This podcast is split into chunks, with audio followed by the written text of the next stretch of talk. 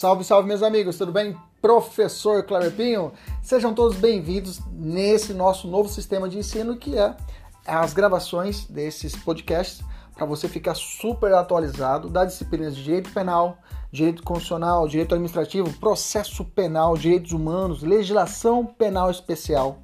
Tudo atualizado e focado para o seu concurso público e exame de ordem e, além disso, gratuita. São aulas completas.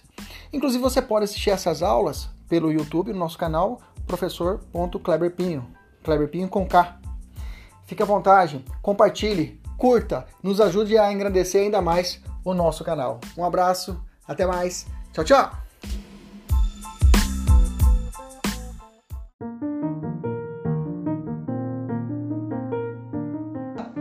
Salve, salve, meus amigos, professor Kleber Pinho. Estamos começando hoje a nossa.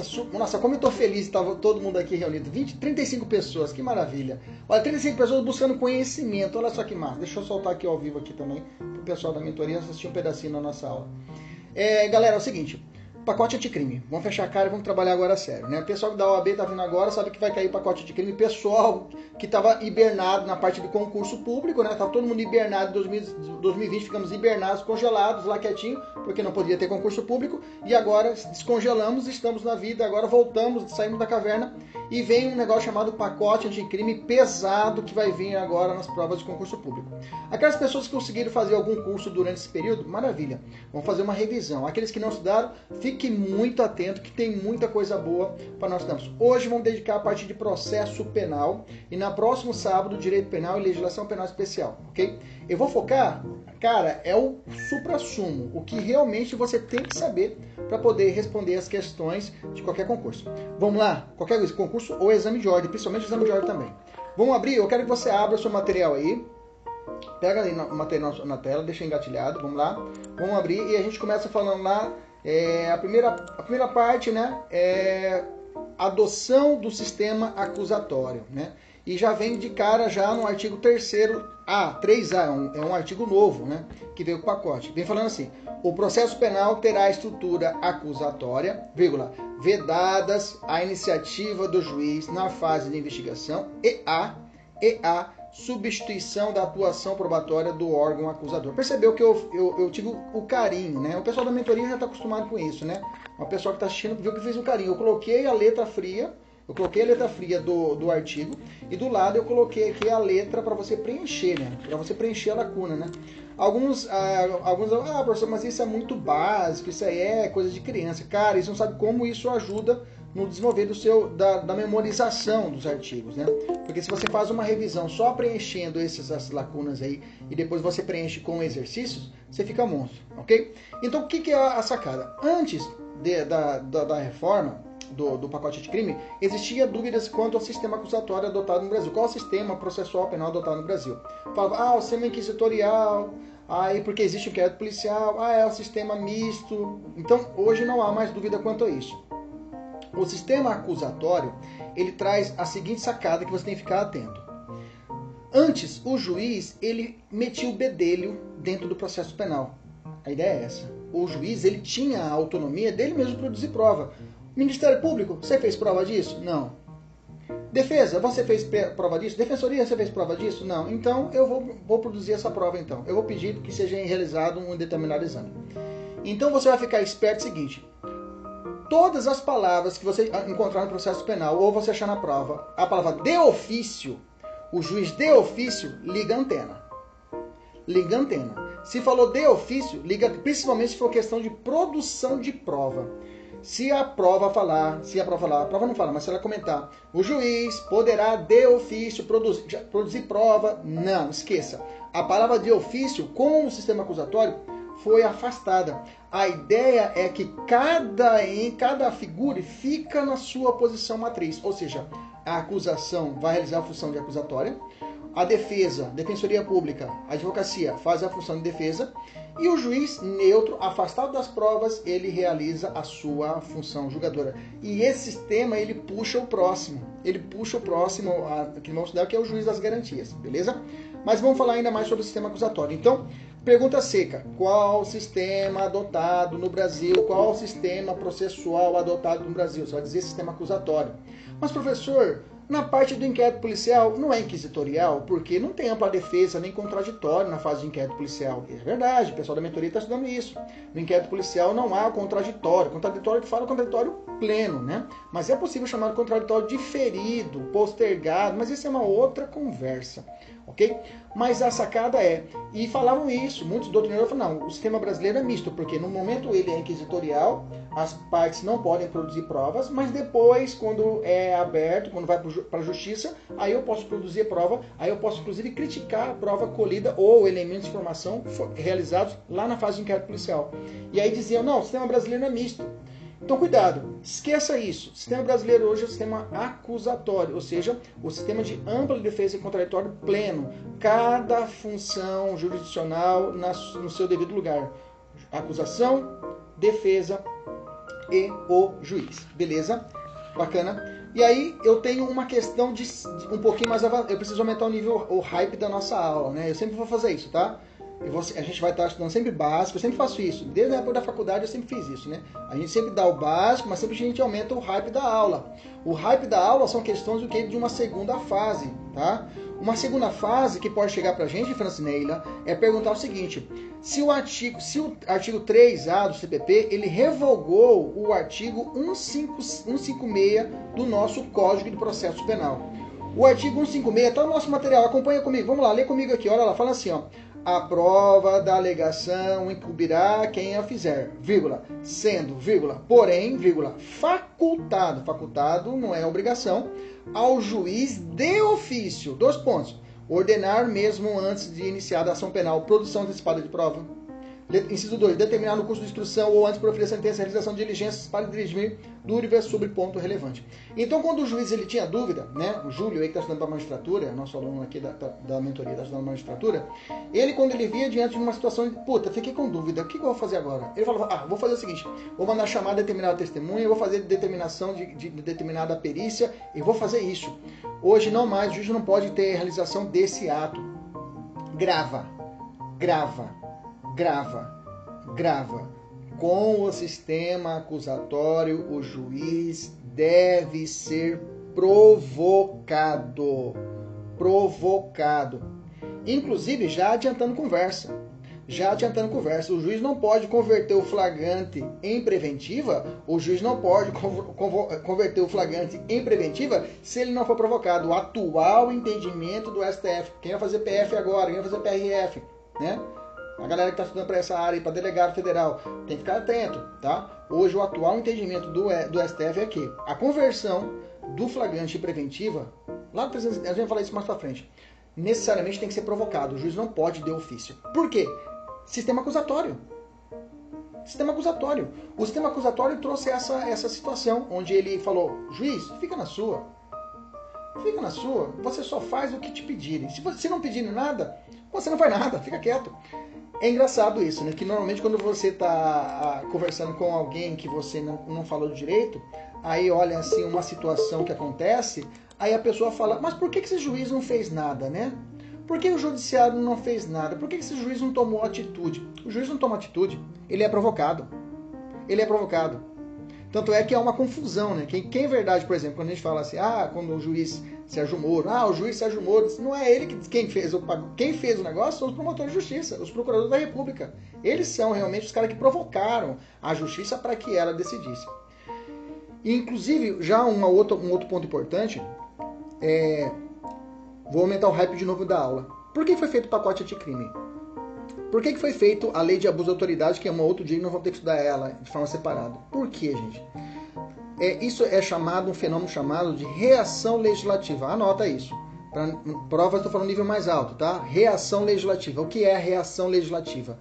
Reação legislativa é quando ocorre grandes operações do, da função extrapoder da polícia, quando existe um combate muito acentuado a crimes, principalmente de, de, de alto escalão, de colarinho branco, e aí começa a afetar determinada é, camada da sociedade, e aí o legislativo toma a iniciativa de falar: chega, calma aí, vamos devagar. Não que o legislativo seja ruim da história, mas ele fala: calma aí, polícia, não pode ser feito assim. Tem que tomar um certa necessidade. Por isso, quando você lê a lei, a lei de abuso de autoridade, quando você estuda, você tem que colocar o óculos dessas situações de proteção, de segurar a ação policial. Óbvio, se eu estou fazendo uma prova de polícia, alguns, alguns, algumas situações eu vou dizer que é inconstitucional, vou dizer que vai contra a atuação da polícia. Que se eu estou olhando na área da, da defensoria, OAB, vou dizer que é constitucional o abuso de autoridade, porque vai limitar o poder do Estado. Então, resumindo, então essa ação, essa reação legislativa que gerou o que o pacote anticrime e lei de abuso de autoridade é isso, é para poder criar barreiras, proteções para que o, o, o, judiciário, isso é uma visão crítica, tá? Para que o judiciário ele não tenha um ele seja um superpoder, e para que evite o desequilíbrio entre os poderes. Você sabe que existe o poder executivo, legislativo e judiciário, né? O, a defensoria pública e o Ministério Público não está nenhum dos três, né? A Defensoria Pública, o Ministério Público não está dentro dos três poderes. Eles são chamados por função extra-poder. São funções essenciais à justiça. Eles estão fora. Eles não estão dentro do Executivo, dentro do Judiciário, dentro do Legislativo. Negativo. É uma outra função, uma função extra-poder. Até chamam a, a, a, o Ministério Público de quarto poder, né? Quarto poder. É, porque ele tem uma função extra-poder. Beleza? Tranquilo? Essa, mas então o posicionamento hoje, existem duas correntes, tá? Existem duas correntes. Uma corrente vai dizer que o artigo 155, né? 156, incisos 1 e 2, que dá ao juiz a iniciativa probatória, ele foi revogado tacitamente pelo pacote antigo, pelo artigo 3A. E tem outra corrente, uma corrente da Procuradoria, né, da Geral de Justiça e da Corregedoria do Ministério Público de São Paulo, que vai dizer que não, que não houve, que é possível existir essa, digamos, essa comunhão das duas situações. Majoritário, dependendo de onde você estiver. Se, tiver uma prova de, se você estiver fazendo uma prova de delegado, de juiz, de promotor, aliás, de promotor de, de delegado, você vai ter que seguir o quê? A corrente da Procuradoria Geral de Justiça. Tá fazendo prova da OAB? Tá fazendo prova de defensoria? Óbvio, seguir Renato Brasileiro, que vai dizer que foi revogado 3A. E vou dizer para você, grande parte da doutrina segue esse raciocínio, tá? Beleza? Enfrentamos a primeira parte, vencemos. Agora sim vamos falar de juiz das garantias. Vem comigo.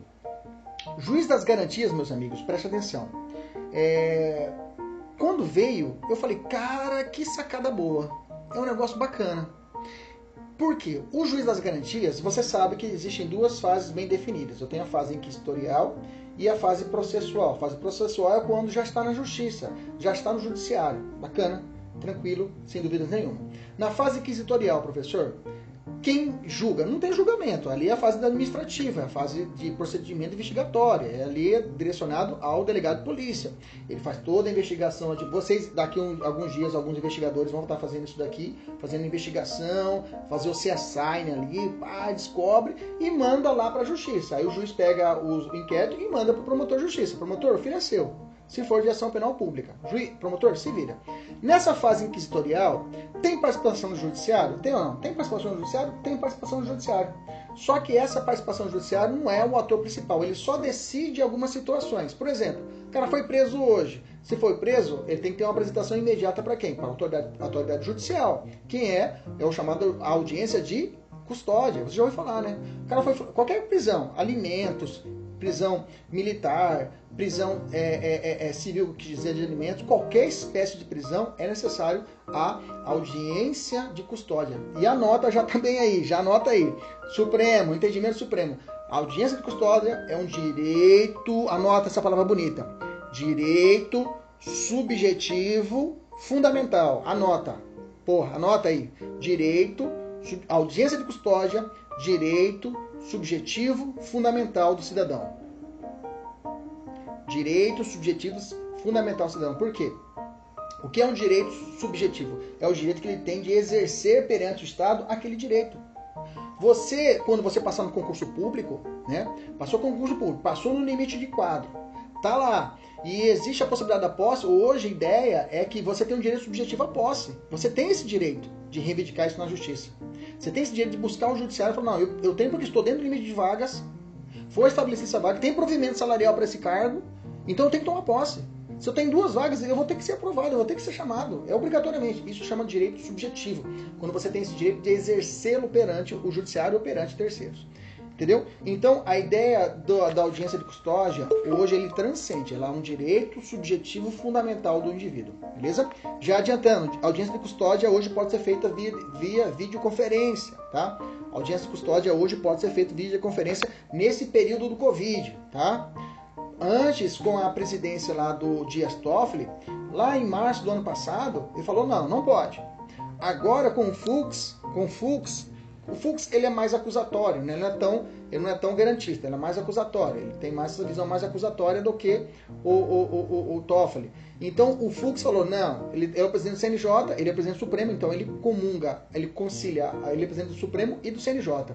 E ele falou, o, o, o, Marco, que ó, pode fazer audiência de custódia via é, videoconferência, durante o período do Covid, tá?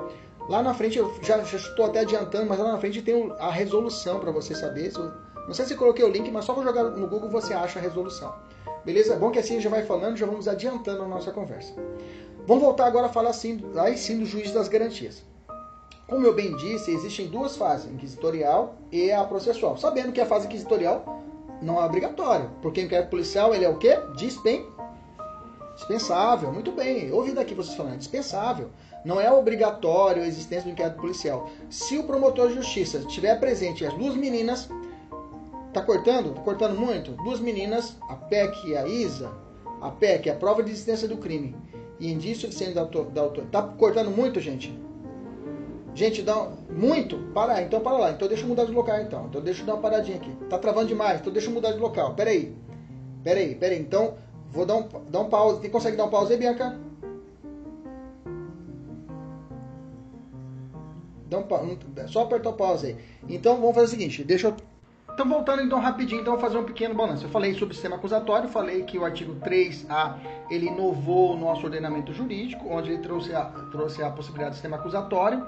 Então, não tem dúvida, então o juiz de ofício hoje está mais amarrado para fazer questões probatórias, ele não pode fazer agora pelo fato de, de produção de ofício. Então, depois, quando você tiver um tempinho, Sebastião, você chega em casa, baixa o Código de Processo Penal e joga no seu Ctrl F a palavra de ofício ou ofício. E aí você vai separando as palavras que, vai, que vai, vai, pode aparecer na prova e a respeito disso sobre produção probatória. Você vai ver que tem algumas coisas. Por exemplo, o juiz pode converter a preventiva de ofício? Pode ou não pode? Pode. O juiz pode determinar a prisão preventiva de ofício? Não! Hoje jamais. Olha aí, sistema acusatório. Então, antes o juiz poderia, hoje não pode mais. O juiz não pode mais determinar a prisão preventiva de ofício, entendeu? Essa é uma outra mudança importante no nosso ordenamento. Falei de juiz de garantia, ia começar falando sobre juiz de garantia. É simples assim.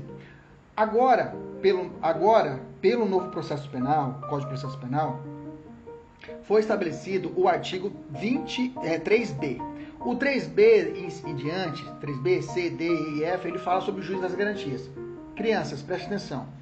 Esses artigos do juiz da garantia não estão sendo aplicados hoje em dia. Preste atenção, vou ser bem claro. O juiz das garantias, é, em 2020, né, houve o julgamento de quatro ações diretas de inconstitucionalidade. As ações 6298, 6299, 6300 e 6305.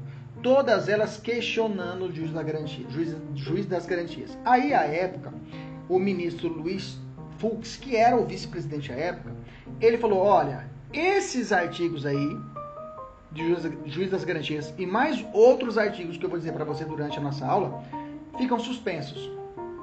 Não aplica. Não está valendo. Professor, se não está valendo, por que, que eu tenho que estudar? Pois é, eu já vi em provas do, do exame de ordem, no exame de ordem não, exame de concurso público, dizer assim, conforme o, conforme o Código de Processo Penal, é possível o juiz das garantias, digamos assim. Conforme o Código de Processo Penal, é possível. Ele não perguntou se estava sendo aplicado ou não. É a mesma coisa quando eles perguntam para você, Bruno, sobre é, a, a, incomunicabilidade do preso durante o inquérito policial. É possível a incomunicabilidade do preso? Não é possível. Pela Constituição. Mas pelo Código de Processo Penal é possível? Está escrito lá? Está escrito. Até quantos dias? Três dias. Então, literalmente, exato, literalmente é possível. Mas a constitucionalidade, se é aplicada ou não, é outra. Então tem que ficar atento como vem a pergunta. Emanuele, se perguntar assim, hoje é, é, a figura do juiz das garantias está presente no Código de Processo Penal? Sim, está presente. Ele é aplicado? Está sendo aplicado? Você vai dizer não. Então vai depender como vier a pergunta. Então por isso nós temos que estudar o juiz das garantias. Eu trouxe eles para vocês. Vamos lá, vamos falar sobre eles. Então o juiz da garantia, aonde que ele, qual, professor, que momento que vai ser esse juiz das garantias? É assim. Inclusive é um dos motivos de terem suspendido a aplicabilidade do juiz das garantias, porque não tem juiz suficiente. Não tem juiz suficiente. Para cada processo tinha, vai ter que ter dois juízes. Um juiz para a fase de inquérito policial e um juiz para a fase processual. Tá entendendo? O juiz das garantias ele ficaria adstrito somente à fase de inquérito. Então o que, que ele vai analisar? Vai analisar a prisão em flagrante, vai analisar alguma medida cautelar, vai analisar alguma situação de busca e apreensão, vai analisar alguma autorização para interceptação telefônica, tudo que tiver na fase inquisitorial é dele ele vai até, até o momento que passa para o oferecimento e recebimento da denúncia, aí passa-se o momento para o juiz processual, o juiz do processo em si. Então seria mais ou menos uma corrida de sarrafo, ou uma, uma corrida de, como falar, corrida de bastão. Depois que o juiz das garantias ele terminou, ele pega o bastão e passa para o juiz processual, o juiz do conhecimento, ele pega esse bastão e daí ele vai até o final da sentença do processo. Porque um dos motivos de ter suspendido a aplicabilidade, é, é, Francis Neila, é que não tem juiz suficiente para tanto. Não há juiz para tanto, entendeu? Então, Fábio, era necessário o quê? Que, o, que o, o, Supremo falou assim, não, não dá, vamos segurar aqui, deixa o Brasil se estruturar e aí a gente vai soltar ele. Então vamos ler alguns artigos que vai falar, vamos falar o artigo 3b, vamos ler alguns artigos e vamos comentar, vamos lá. Eu vou descer um pouquinho já e vou descer ali no, no resuminho que eu já montei para vocês. É, quais são as funções do juiz das garantias? Duas funções principais. Ele controla a legalidade da investigação criminal e garantia dos direitos individuais, autorizando medidas de persecução que estejam sujeitas à cláusula de reserva de jurisdição, ou seja, que depende de prévia autorização judicial. Anota no seu caderno, grifa aí. Cláusula de reserva de jurisdição é uma palavra-chave, tá? Cláusula de reserva de jurisdição para tudo. Falou cláusula de reserva de jurisdição, é quando são ações que só o juiz pode tomar conta. Marielle, anota aí, Marielle Amanda. Cláusula de reserva de jurisdição são ações em que ações processuais que só o juiz pode realizar. Por exemplo, interceptação telefônica, só, só o juiz. Só o juiz pode determinar a interceptação telefônica. Um exemplo. Ok? Busca apreensão domiciliar, só o juiz. Ok? Agora, é, envio da vítima ao a Politec para que possa ali fazer um exame de corpo e delito. Quem faz esse procedimento? O juiz? Não. Esse é um, uma, uma, ação de quem? Do delegado de polícia. Inclusive, essa é a única perícia que o delegado é obriga, obrigado a cumprir. Se eu pedir para ele como advogado, esse doutor delegado, se eu tenho que enviar fazer exame e delito, o delegado não pode indeferir meu requerimento, esse meu pedido. Não pode. Não pode. Que esse é o único exame que é obrigatório. Em casos, é claro, que deixam vestígios, né? É, crimes que deixam vestígios, são chamados crimes não transeuntes, né? Crimes não transeuntes é o que deixam vestígios, é o contrário. Crime não transeuntes deixam vestígios. Crime transeuntes não deixam vestígios, é o contrário. Esse não aí é uma partícula contrária. Beleza, Josélia? Então vamos continuar. Então, nesse caso, nós temos o seguinte, né? Então, o juiz da garantia vai fazer essas duas situações. Então, audiência de custódia, quem vai fazer? Audiência de custódia, quem vai fazer? Juiz das garantias. Juiz das garantias. Ele vai fazer isso? Vai fazer isso? Vai. Bacana. Professor, hoje o juiz das garantias está funcionando? Não. Já disse para você. Está na lei, mas não está funcionando ainda. Está suspensa a aplicação. Por quê? Não tem juiz suficiente no Brasil. Beleza?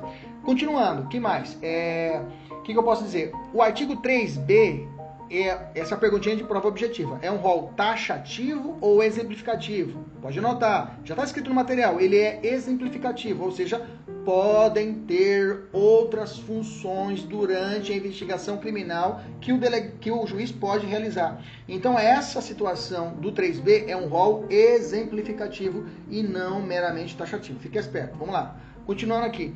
É, então eu vou dizer para vocês, eu separei no material alguns que são especiais. Sim, José, tá ficando mas vai ser gravada essa aula, está sendo gravada, né? Tudo beleza, né, Bi? O áudio também está sendo gravado, mas eu quero que você assista, tá? Porque depois vocês não vão assistir. Eu sei que você não vai querer assistir outra. Assiste agora, fique até o final. Larga mão de jogo. Volta pra cá. Se você assistir, quem assistiu o jogo agora, hoje, vou jogar uma praga. O seu time vai perder, viu? Se for Santos ou Palmeiras, vai perder o time. Tá ali. Vamos lá, joguei a praga. Ó. Então, não, praga nossa é só de aprovação. Minha praga única tem é de aprovação. E dúvida na hora de você comprar ou carro, né? Ou a bolsa da Vitor Hugo. Então é essa que é a praga que eu jogo para vocês. Vamos lá. Artigo 3b, ele tem, tem, vários incisos, eu vou separar para vocês os principais. Vem comigo, ó, inciso 4. Ser, ser informado sobre instauração de qualquer investigação criminal. Então, instaurou inquérito, ah, você, delegado de polícia, você, investigadora, tomou conhecimento, vai instaurar uma investigação criminal, veja, investigação criminal, investigação criminal não é sinônimo de inquérito policial. Anota aí, futuro policiais aí. Inquérito, investigação criminal, Matheus, não é sinônimo de inquérito policial. Investigação criminal é o gênero que tem por espécie o inquérito policial. Cuidado com essa pegadinha, né? O Ministério Público pode realizar a investigação criminal? Pode. O Ministério Público pode presidir um inquérito policial? Não. Inquérito policial, quem preside é o delegado de polícia, autoridade policial. Cuidado com essa pegadinha. Investigação criminal, porque o Ministério Público pode investigar? Pode. Né? Teoria dos, dos, dos poderes implícitos, né, que trata disso. Inclusive, a teoria dos poderes implícitos, ela vem de uma construção de uma decisão norte-americana. Né? É, agora eu não lembro o caso, é Macaulay versus. É, é, é eu acho que é Macaulay versus Madison, acho que é Macaulay versus Madison, é um caso julgado pela Suprema Corte Americana. O Brasil é assim, né? O Brasil tudo a gente importa dos Estados Unidos ou da Alemanha. Então tudo é importado. Então algumas teorias nossas que a gente tem que estudar para fazer concurso público, para fazer exame de ordem, foi criada lá no outro país e a gente está fazendo aqui. Então, teoria de poder implícito é essa ideia, que o, o, promotor de justiça ele pode investigar, ele não pode presidir o inquérito policial. Que inquérito policial, o IPM lá do, do Exército, né, o IPM, inquérito policial, inquérito é, policial militar, né, do CFO também. Então, esses aí são espécies de investigação, estão nesse gênero. E, aliás, dentro desse grupo grande que é a investigação criminal, tá? É uma das espécies desse grande grupo chamado investigação criminal. Então, qualquer investigação criminal que tenha uma ideia de jurisdição, o juiz das garantias vai ter conhecimento, tá? Olha lá, que mais? 7. Decidir sobre requerimento de produção antecipada de provas, consideradas urgentes e não repetíveis, assegurados contraditório para defesa em audiência pública e oral. Gente, grifa essa palavra oral aí, viu, gente? Esse e oral, tá? Esse inciso 7.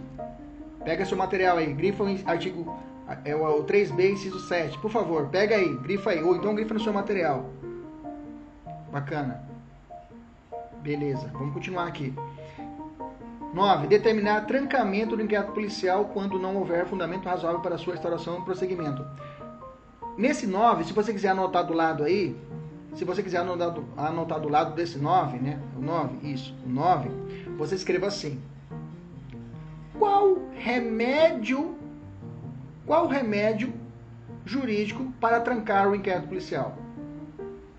Qual remédio constitucional, vamos dar um nome, nome constitucional, qual remédio constitucional que serve para trancar inquérito policial? Anota na frente, habeas corpus.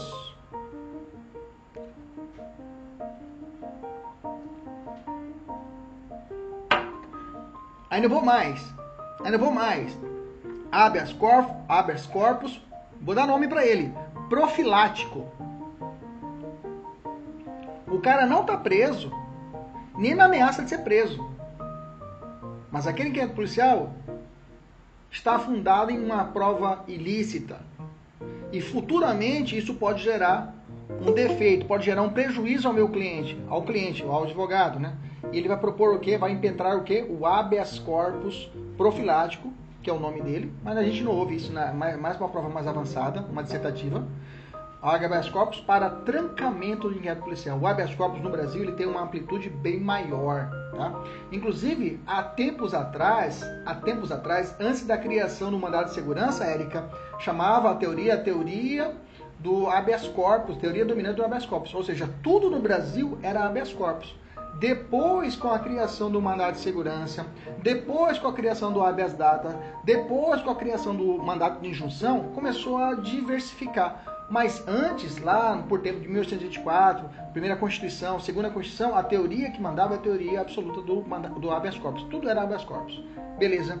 Lembrando que habeas corpus pode ser impetrado por qualquer pessoa. Anota, habeas corpus não precisa da chamada capacidade postulatória. Olha que nome bonito.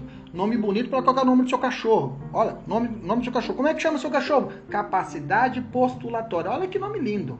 Capacidade postulatória.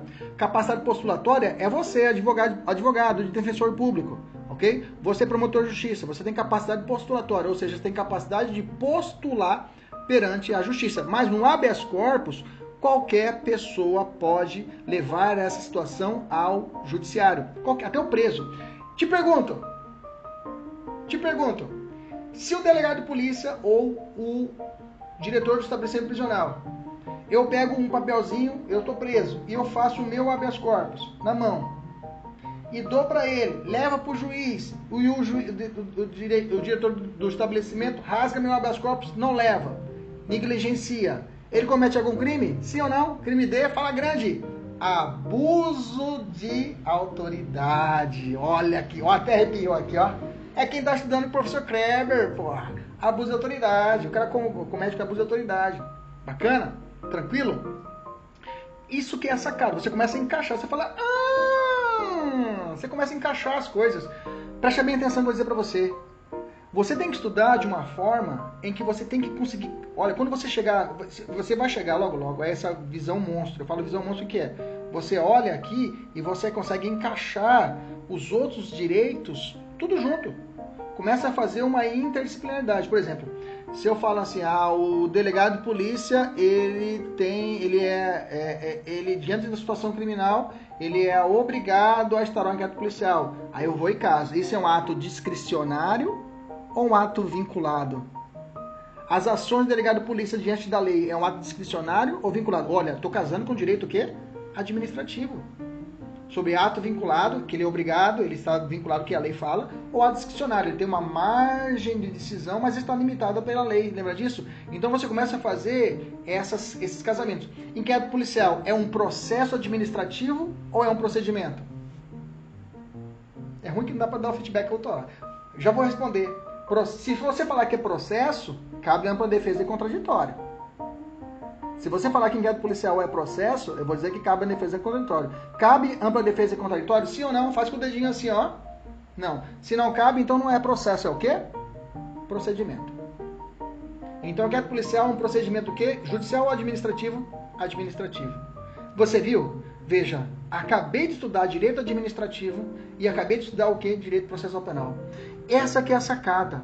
Você começar a fazer essas, esses insights com as outras matérias e ir casando uma com a outra. Opa, se ele nega isso, é abuso de autoridade, está lá. Se ele bateu na cara dele com fundado temor, receio, reverencial, opa, pode ser tortura do artigo tal, do artigo Você começa a fazer esses links, você vai começar a ficar meio louco, né? Mas é normal, né? É melhor ser louco, é aprovado no concurso do que, né, ser medíocre ser inteligente. Volta pra cá então, Cicero. Vamos lá. Vamos continuar aqui. É, eu estava no 9, 10, 12, né? Julgar o habeas corpus impetrado antes do oferecimento da denúncia. Isso é a obrigação dele, né? Então, preste atenção, já vi pergunta isso. Habeas corpus pode ser impetrado, direcionado para o juiz de primeiro grau ou só posso ir para o tribunal? Lembra, habeas corpus é escadinha. Você olha para trás, quem foi a autoridade coator? Ah, professor, foi o delegado que não deu acesso ao advogado aos autos do inquérito. Esse, nessa situação eu posso fazer até uma reclamação constitucional, que isso é súmula do STF. Eu posso até chegar com uma reclamação constitucional no STF. Mas eu não vou lá, eu quero aqui. Eu posso até peticionar diretamente para o juiz. Juiz, ó, o delegado não está deixando.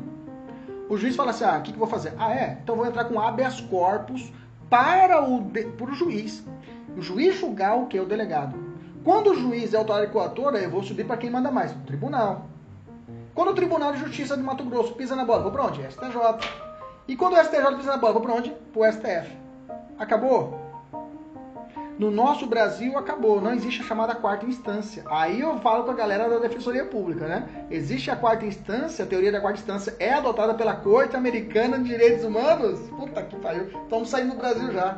Não, não é adotada a teoria da quarta instância. Por quê? Lá na Corte Americana de Direitos Humanos, ele é subsidiário. Ele fica lá, ó, quando não der certo aí, exauriu os recursos, você vem, vem aqui falar comigo.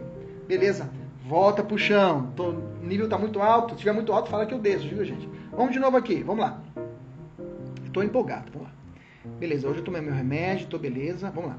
Qual o prazo máximo? Ah lá, continuando, aí, é, tô naquela sequência. 9, decidir sobre a denúncia e queixa, nos termos do artigo 399. O juiz, o juiz das garantias, ele que vai fazer o recebimento, o despacho de recebimento da queixa e da denúncia, tá? Que vai ser gerada para ação penal. Então, quem dá o recebimento é o juiz das garantias. Beleza? Avançando, que mais? Decidir sobre a homologação de acordos de não persecução penal ou os de colaboração premiada, quando formalizados durante a investigação. Inciso 17. Colaboração premiada e acordo de não persecução penal. Novidade do pacote anticrime: acordo de não persecução penal.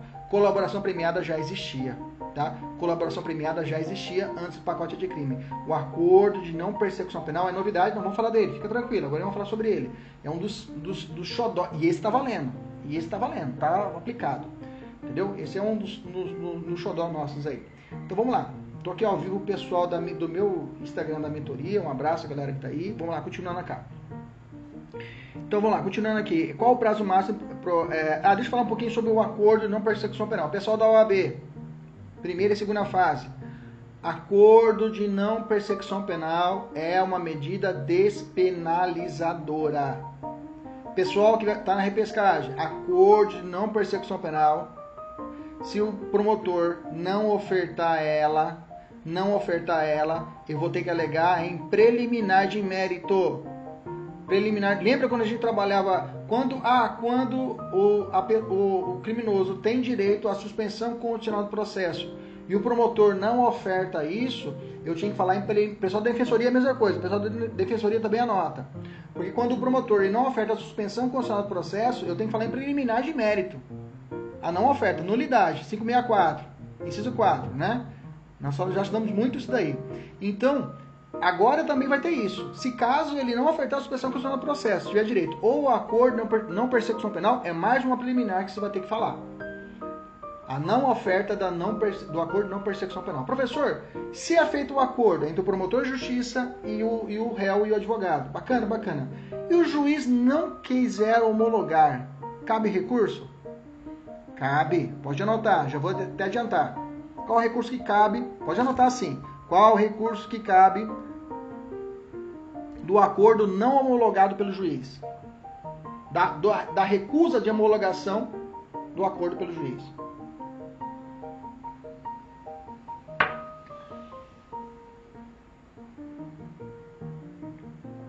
Anota.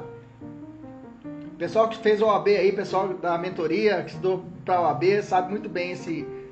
Quando vem aquele recurso, você está fazendo a prova, você faz assim, ó. Como é que chama esse recurso quando você faz assim? Reze, né? Recurso em sentido estrito. Então anota aí. Pessoal, que não, pessoal da polícia. Se o juiz não homologar o acordo, coloca assim ANPP, fica mais fácil. ANPP abrevia, né? A de amor, N de nada, P de pato, P de pato. ANPP.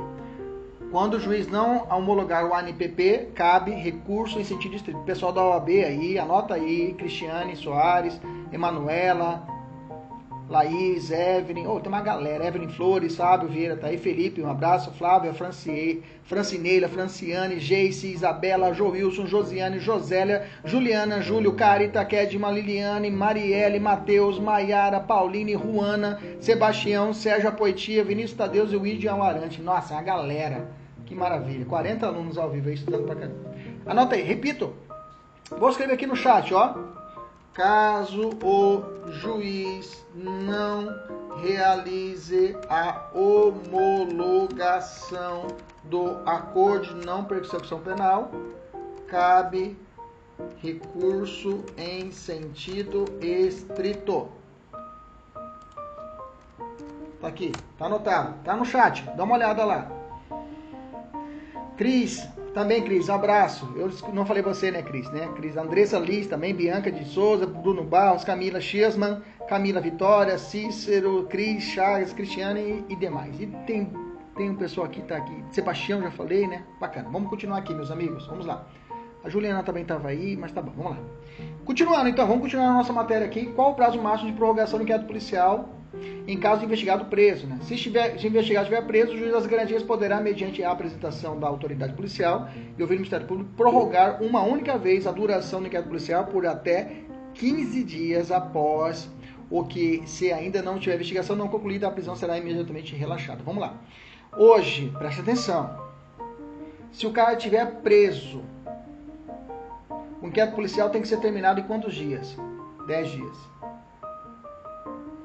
Se ele estiver solto, quantos dias que o inquérito policial tem que, tá, tem, tem que ser terminado?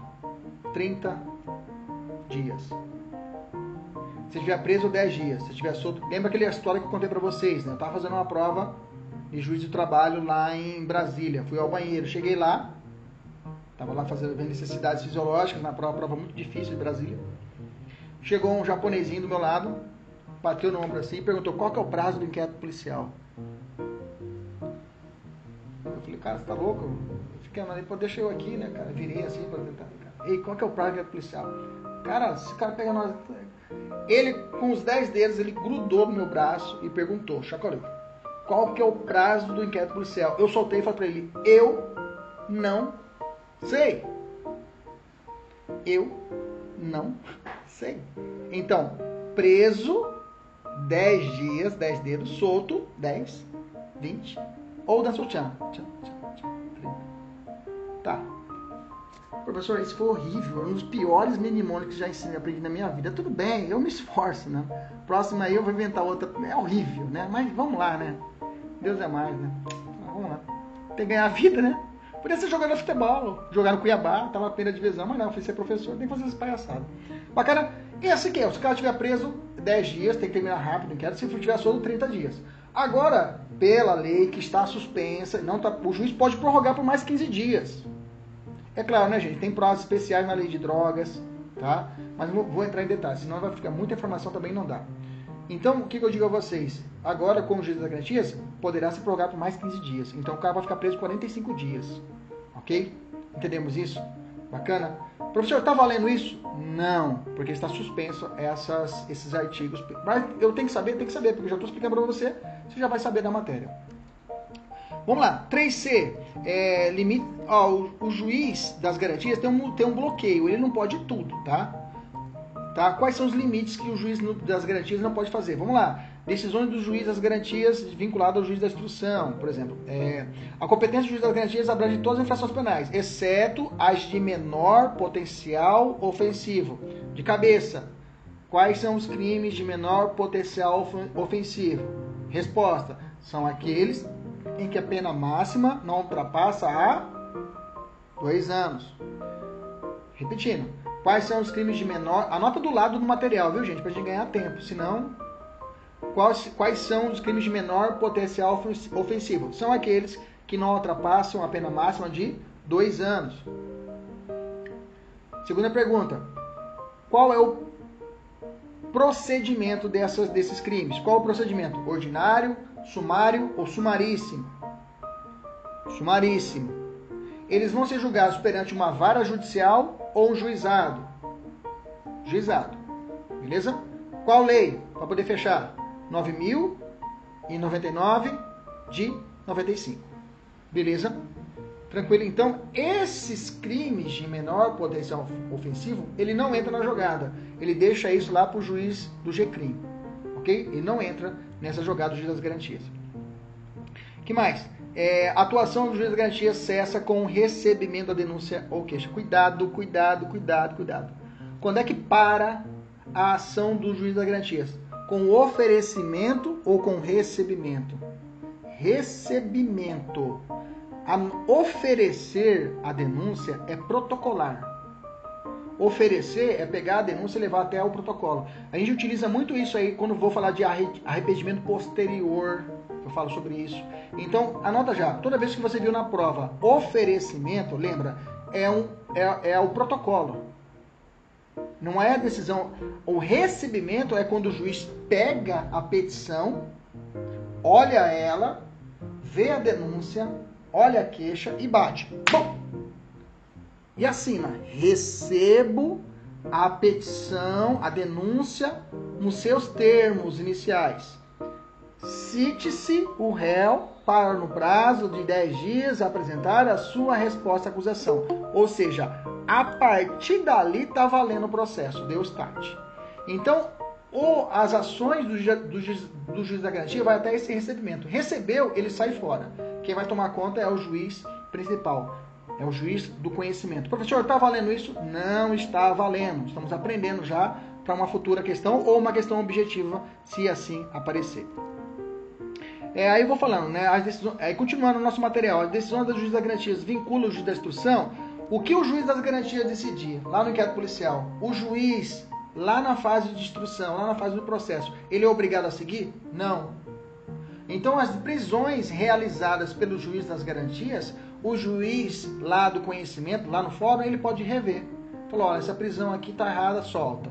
Ah, esse documento aqui está errado, prende, solta ele. Então ele pode fazer essa, essa jogada. Ele pode realizar essa análise. Ele não está obrigado a seguir o que o juiz das garantias disse. Bacana. Beleza. É, beleza é, os autos do, nos quais o juiz das garantias proferiu a decisão. É, ah, tem mais uma questão. Após o recebimento da denúncia e queixa, o juiz da instrução deverá reexaminar a necessidade das cautelares que estão em curso no prazo máximo de 10 dias. Grifa esse prazo aí. Quer dizer que, depois que o juiz das garantias, recebe, o juiz do processo recebeu, em 10 dias ele vai analisar tudo o que foi realizado. Prisão, prisões realizadas, é, bloqueio de bens, tudo ele, as medidas cautelares que fala aqui, todas elas, tanto de, de, de constrição pessoal ou de bens, ele vai analisar nesses 10 dias. O prazo máximo que ele tem para 10 dias. Se ele, não, se ele não falar nada, continua como está. Beleza, vamos avançar. Perguntinha. Autos nos quais o juiz das garantias proferiu as decisões serão juntados aos autos que seguirão para o juiz da instrução? Não. Presta atenção. Tudo que o juiz das garantias falar, tudo que ele fazer, vai ser feito um processinho. Mais trabalho para o pessoal né, do fórum, né? Vai ter que fazer um processinho, juiz das garantias. Esse processo fica retido com ele, não vai para o processo principal. Só alguns documentos necessários não, mas os procedimentos em si, os que foram realizados, ficam retidos ali com o juiz das garantias. Ele não vai para o processo principal. Entendeu? Só vai para o processo principal alguns documentos, algumas coisas, perícia finalizada vai junto. Mas o grosso do, do, do processinho dos das garantias fica retido com ele lá na sua vara. Bacana. Aí eu tenho 3D, né? 2.3, estou. Quem está com material, olha aí o ponto 2.3. Olha lá. Impedimentos do juiz das garantias de funcionar no processo. Né? O juiz das garantias, o juiz que na fase de investigação praticar qualquer dos atos inclusos nas competências do artigo 4 e 5 fica impedido de funcionar no processo. Nas comarcas tem que funcionar apenas o juiz, os tribunais criarão um sistema de rodízio. O que está falando? O juiz que atuou como juiz das garantias, na verdade, ele não pode atuar como juiz principal. Mas, professor, se na comarca só tem um juiz, aí seria o seguinte: eu vou pegar o, o juiz da comarca, sei lá, de, de, de, de Sorriso, enquanto o juiz de Sinop vai fazer as garantias, o outro vai fazer o juiz principal. Então, mais ou menos assim, vai ter que feito um rodízio. Então, por isso que travou. Isso é uma das situações porque que travou a aplicação do juiz das garantias. Porque não tem juiz para poder fazer toda essa estrutura.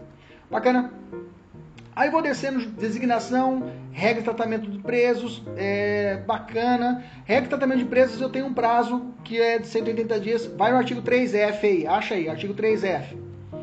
Fala assim: o juiz das garantias deverá assegurar o cumprimento das regras para tratamento dos, dos presos impedido, ou impedindo o acordo ou ajuste de qualquer autoridade com órgãos da imprensa para explorar a imagem da pessoa submetida à prisão sob pena de responsabilidade civil, administrativa e penal. Isso também já é crime de abuso de autoridade, né? A exposição do sujeito lá perante, mas eu tenho que ter coação, eu tenho que exigir que o cara faça isso, né?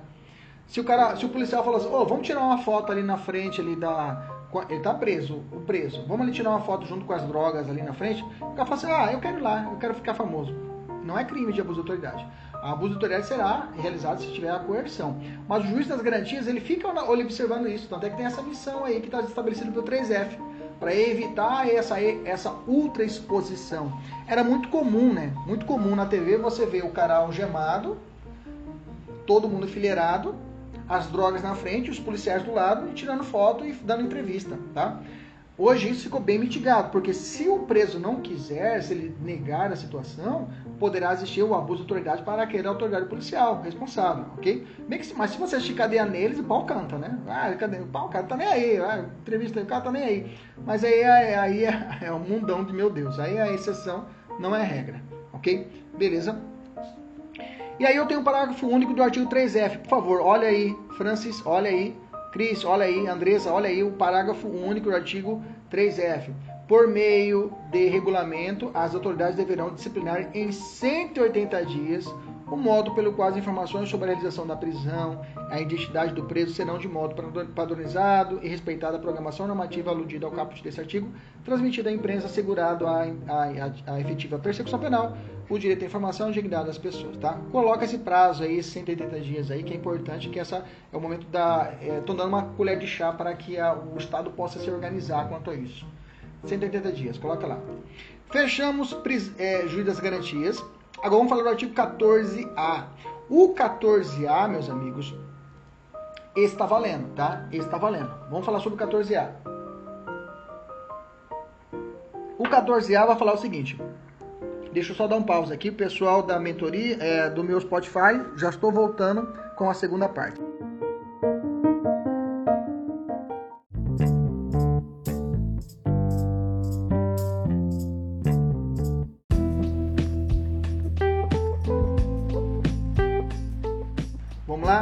continuando nossa aula aqui, vamos falar sobre a obrigatoriedade de defensor no caso de investigação envolvendo agentes de segurança pública. Olha só, o artigo 14A. O 14A, ele vai trazer o seguinte, ó, se o cara for servidor público, agente público, necessita necessita de um advogado, tá? Se não tiver advogado, o órgão vai ter que se virar e arrumar um para ele. Vamos ver o 14A como está descrito, tá? O, o 14A fala assim: é, vamos subir aqui, para lá, aqui. Nos casos que servidores vinculados às instituições expostas no artigo 144 da Constituição Federal, quem são os agentes do artigo 144 da Constituição Federal? O artigo 144 da Constituição Federal vai tratar da chamada segurança pública. Segurança pública é responsabilidade dos estados e da, do, do Distrito Federal. Segurança pública não é competência federal. A competência federal não trata de segurança pública. Em termos assim que eu falando, não é da União. Existe a Polícia Federal que faz parte da segurança pública, ok? Mas a competência praticamente é dos estados, a maioria da competência é dos estados. Existe Polícia de Segurança Pública Federal? Tem duas, vai ter tá até concurso aberto. Polícia Federal, Polícia Rodoviária Federal e Polícia Penal Federal. Âmbito estadual, quais são os órgãos da segurança pública âmbito estadual? PM, Polícia Civil, é, Corpo de Bombeiros Militares e a Segurança Viária. Todos eles são a ideia de órgão de segurança pública. Lembrando que Guarda Municipal não é órgão de segurança pública para fins constitucionais, tá? A Guarda Municipal não é órgão de segurança pública. Bom, todos esses 154, o Código de Processo Penal falou, olha, se esses caras, um desses agentes, policial militar, forem investigados em inquérito policial, inquérito policial militar e demais procedimentos extrajudiciais, cujo objeto for a investigação de fatos relacionados ao uso de força letal praticados no exercício profissional de forma consumada ou tentada, incluído o artigo tal do Código Penal, o indiciado poderá constituir defensor.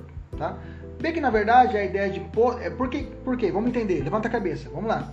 Pergunto para vocês. Na fase de inquérito policial, advogado é obrigatório?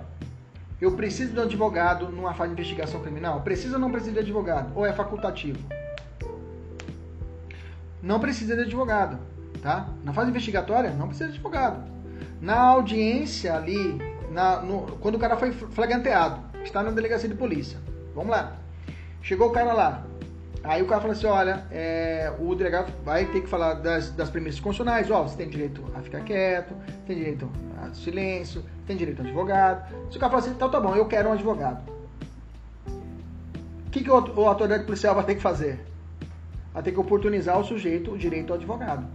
Porque se ele não fizer isso, crime de abuso de autoridade. Professor, tudo é abuso de autoridade? Tudo é abuso de autoridade. Isso cai no exame de ordem, viu? Pessoal, segunda fase, fica atento a isso daí. Você vai ter que ficar esperto com a lei de abuso de autoridade. Se o cara não forneceu um advogado e o, e o preso solicitou um advogado, tem que ter um advogado pro cara. O, advogado, o, o delegado não pode nomear um, um defensor dativo, né? Como acontece na justiça, né? Na justiça, se não tiver. Na justiça, você precisa de advogado. Se não tiver, o juiz tem que se virar. Nomear um defensor dativo ou a defensoria pública. Mas na fase de investigação, na fase de investigação penal, não há a figura do defensor dativo. Então, mas se o, o, o acusado, o flagranteado, falar, olha, eu quero um advogado, o delegado de polícia não pode continuar na sua investigação, não pode continuar na sua investigação, não pode continuar no interrogatório, enquanto não arrumar um, advogado, um, um, um, advogado para o sujeito. Senão, ele pode sugerir o que? Crime de responsabilidade. Aqui no artigo 14, o, o 14A, ele está falando mesma coisa, só que o agente público uma situação de força letal, ou seja, ele estava com um policial e foi lá e matou o sujeito em uma ação, uma ação. Nesse caso, a lei penal, a lei processual penal, trouxe um artigo especial para esse cara, protegendo os agentes de segurança pública. É claro, não? uma visão do nosso executivo, né? Óbvio, nosso executivo, a visão também, quando na época da elaboração do pacote de crime, tinha como um dos precursores o, o Sérgio Moro, e o Sérgio Moro estava dentro ali da, da embutido junto com o, o, a, o, governo Bolsonaro, que tem essa proteção especial à figura do militar, essa figura especial da proteção ao servidor público militar, criando inclusive uma espécie de legítima defesa própria para eles, que vão falar isso na aula que vem. Então, nessa influência política, estabeleceu o artigo 14A, para você entender o porquê que ele está aí. Isso, inclusive, faz, ajuda você a gravar. O porquê o 14A está aí? Por causa pelo momento político que está o Brasil e foi estabelecido que esse artigo protetivo aos é, militares, servidores públicos militares, beleza? Agora a gente vai dar um intervalinho pra você ir no banheiro e depois a gente volta, tá? Deixa dar até o 10 e 15 aí, a gente dá um intervalinho de 10 minutos e a gente volta, tá? Então fica aí, você tá meio, já vi que vocês começaram já a coçar muito, somente que eu tô falando muito, aí começa a coçar, dá pra você ver o seu jogo e voltar um pouquinho aqui. Então vamos lá, vamos continuar aqui, vamos fechar o 14A. Então fala isso, o parágrafo primeiro fala assim, ó, para os casos previstos no caput, né? O, o, investigado deverá ser citado da instrução no procedimento investigatório, podendo constituir defensor no prazo de 48 horas a contar do recebimento da citação. Então o cara vai ser citado que ele precisa comparecer na delegacia e aí tem um prazo de 48 horas para poder comparecer com o seu advogado, tá? O interessante é o parágrafo segundo, né? Esgotado o prazo de 48 horas, anota 48 horas, tá? Anota ele com a ausência de nomeação do defensor pelo investigado, a autoridade responsável pela investigação, ou seja, o delegado de polícia, deverá intimar a instituição a que esteja vinculado o investigado à época da ocorrência dos fatos para que essa, no prazo de 48 horas, indique defensor para o representante investigado. Pessoal da Defensoria Pública, pessoal da, da OAB, fique atento, fique atento. O 14A é notório. Se você fechar o olho, você pensa assim: bom, se o cara não tem advogado particular?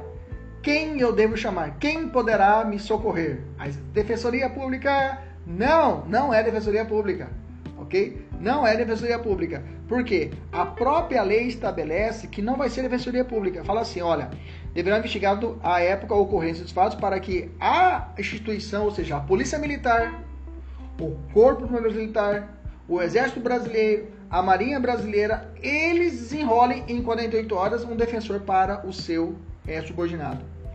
Entendeu? E eu, tô, eu vou dizer para você, isso vai ser caixão para pergunta de Defensoria Pública, OAB, perguntando, vai ser nomeado a OAB, vai ser nomeado o defensor público. Não é. É cutucado a instituição. Instituição, preste atenção, se for no judiciário, olha que interessante, se não for no judiciário e não tem advogado, aí eu chamo a Defensoria Pública, ok? Para assistência jurídica integral e gratuita.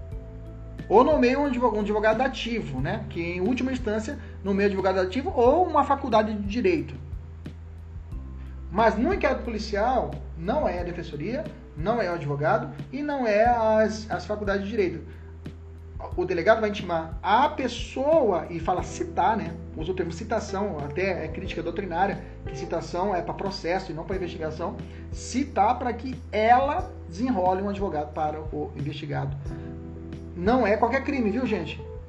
Não é qualquer crime. É crime que trata de força letal, ou seja, ele matou algum traficante, ele matou alguma pessoa, ele matou por erro na execução, a famosa bala perdida, né, pessoal da OAB? O cara, lembra da bala perdida? O cara atira tentando matar o traficante que está atirando nele, o traficante desvia e acerta uma criança. Nesse caso, o policial vai alegar o quê? Legítima defesa por erro na execução. Ou erro na pessoa. Execução, né? Erro na pessoa é quando eu confundo o alvo. Não confundi, o traficante tá ali. Eu atiro, pau, eu atirei. O traficante desviou e acerta uma pessoa, erro na execução. E vai alegar o quê? Legítima defesa por erro na execução. Bacana. Tranquilo, bom que a gente vai vendo outros conceitos também. Bacana, aí vira. É isso aí. Sobre isso daqui, né? Já falei que notificação. É, a gente vai falar agora do novo procedimento de arquivo do inquérito policial. Mas vamos fazer o seguinte: vamos fazer um intervalinho de 10 minutos e a gente volta com o novo procedimento de arquivamento do inquérito policial, beleza? 10 minutinhos, vai e volta. Um abraço. 10 minutos só, viu, gente? Então vamos lá, voltando para nossa terceira, nossa segunda parte, nosso curso, o pessoal está gravando a nossa terceira parte. Nós estamos falando a respeito do novo procedimento de arquivamento do inquérito policial. Vamos lá. Você sabe, você já estudou bastante isso na faculdade, né? Quem não estudou na faculdade, meus amigos estão fazendo para a polícia, né? Existe uma, um procedimento de arquivo. O inquérito policial, depois dele ser propagado, dele começar tudinho, é, o final dele, o destino final dele é para quem vai poder propor ação penal. Então, depois do começo do inquérito policial, o fim dele é entregar para quem vai propor ação penal, porque o juiz não propõe sozinho, alguém vai ter que propor ação penal. Então, o fim do inquérito policial é a propositura do, de, da ação penal. Quem propõe ação penal? Nós temos o quê? Primeiro você tem que saber quais são as espécies de ação penal. Existem dois grupos de ação penal. Tem ação penal pública e ação penal privada. A ação penal pública, ela pode ser dividida em duas espécies. É a ação penal pública incondicionada ou a ação penal pública condicionada. Condicionada a quê? A representação do ofendido ou a requisição de quem? Do ministro da Justiça. Quem comanda a ação penal pública é o Ministério Público. Lembra disso? Ação penal pública, Ministério Público. Por quê? Porque precisa de alguém provocar o judiciário. Lembra que eu falei no início da aula? O juiz não faz nada sozinho. Ele precisa que alguém lhe provoque. Falar, excelência, ó, aconteceu um crime, eu quero que você julga. Ah, tá, beleza. Mas quem vai procurar ele? Quem procura o juiz? Se for uma ação penal pública, é o promotor de justiça. Se for uma ação penal privada, é o ofendido, que contrata você como advogado ou um advogado. E esse advogado vai até o judiciário. Excelência, aconteceu um crime. o juiz fala, qual o crime? É um crime de calúnia. E esse crime precisa de um advogado. Eu estou aqui para poder fazer porque é uma ação penal privada. O juiz fala, beleza, vou olhar, se for o caso, eu condeno ele. Então é mais ou menos esse raciocínio. Então eu preciso dessa. A, é, a investigação, quando feita, o destinatário final dela é para quem vai propor a ação. Se for ação penal pública, o promotor de justiça. Se for o, o ação penal privada, o ofendido. Bacana? Tranquilo? Maravilha. Então, professor, quanto que eu vou saber que um crime é de ação penal pública e quanto que eu vou saber que um crime é de ação penal privada? Não precisa ficar preocupado, o código te ensina. A lei fala. Por exemplo, quando você abre a lei de abuso de autoridade, quando você abre a lei de abuso de autoridade, ela fala bem clara: todos os crimes que aqui estão são processados através de ação penal pública incondicionada. Se ela é incondicionada, ela não precisa de autorização de ninguém. O promotor não precisa correr a pedir a assinatura de alguém para poder propor ação. Esses dias eu fiz até uma, uma, uma questão com os alunos da OAB, o pessoal até me questionou isso, né? Lembre-se, se a vítima, se a vítima sofreu uma lesão corporal leve, se você for ver o Código Penal, é o crime é processado através de representação, ou seja, a vítima precisa olhar para o delegado e falar: delegado, eu quero que essa pessoa seja processada. O delegado, peraí, deixa, deixa eu digitar isso. Ou você escrivão, que vai ser escrivão, ou é investigador aqui um dia. Peraí, só um pouquinho, deixa eu escrever, escrever isso. Ele, ele reduz isso a termo. Tá aqui, assina. Ela assina. Pronto, é isso que eu precisava. Vamos começar a investigação criminal. São os crimes que precisam de representação. Bacana? A regra é essa: se for uma, um arranhão, lesão corporal leve, uma briga de amigos, no futebol, vai ter que a pessoa do que levou o, a, o arranhão vai ter que ir lá falar, ó, eu quero que ele vai poder representar, podendo até voltar atrás. Agora, se a, essa briga tiver um plano de fundo, a violência doméstica, ou seja, esse arranhão foi na esposa, na namorada, algumas situações até a mãe, do filho para a mãe, algumas situações pode ser aplicado também Maria da Penha, de âmbito doméstico. Nesses casos, a lesão leve não precisa da autorização da vítima, não precisa de uma representação. Nesse caso, a ação penal pública é o quê? Fala. Faça um meme. Isso. Incondicionada. Não precisa de nada. Não precisa de, não precisa de autorização nenhuma. Então, vamos dar um exemplo. Três pessoas. O machão, o bonitão lá, tá a namorada e duas amigas. O machão, o bonitão, bate na namorada e bate nas duas amigas. Três lesões leves. Vocês estão comigo? Beleza. As duas amigas não querem treta. Não quer saber de confusão. Não foram na delegacia e não noticiaram, não fizeram nada. Só a namorada foi até a delegacia. Pergunto, nesse caso, a ação penal vai ser proposta contra quem? É, dessas, três, dessas três situações. Qual a única ação penal vai, ser, vai vingar? Só a da namorada porque a ação penal é pública incondicionada que não precisou de representação. As amigas precisavam ir até a delegacia e falar: eu quero que ele seja processado. Necessitava o aval delas. Como as elas ficaram quietinhas, então para elas morreu a treta. Não houve mais ação. Mas para a mulher, mesmo sendo leve, mesmo não falando nada, mas chegou a notícia da, desse crime à autoridade policial, a autoridade policial vai ter que instaurar uma enquete policial de forma obrigatória e seguir a investigação. Beleza, tranquilo, maravilha. É claro, ela é, é, é, em situação de ameaça, ela pode retratar, mas aí é feita uma audiência só para isso, mas isso é questão da Maria da Penha, deixa isso para uma outra conversa. Bacana. Esse novo procedimento de inquérito policial, antes de tudo, já vou adiantar para vocês, está suspenso a sua aplicação para o Supremo. Pergunto rápido de cabeça. Quem arquiva o inquérito policial no Brasil? Pode digitar aqui no chat, escreva aqui. Quem arquiva inquérito policial? É pergunta seca. É só uma pessoa que eu quero colar. Quem arquiva inquérito policial no Brasil? Escreve rápido aqui no chat para ver se está tudo funcionando. Juiz, quem mais? Desconhecido falou juiz.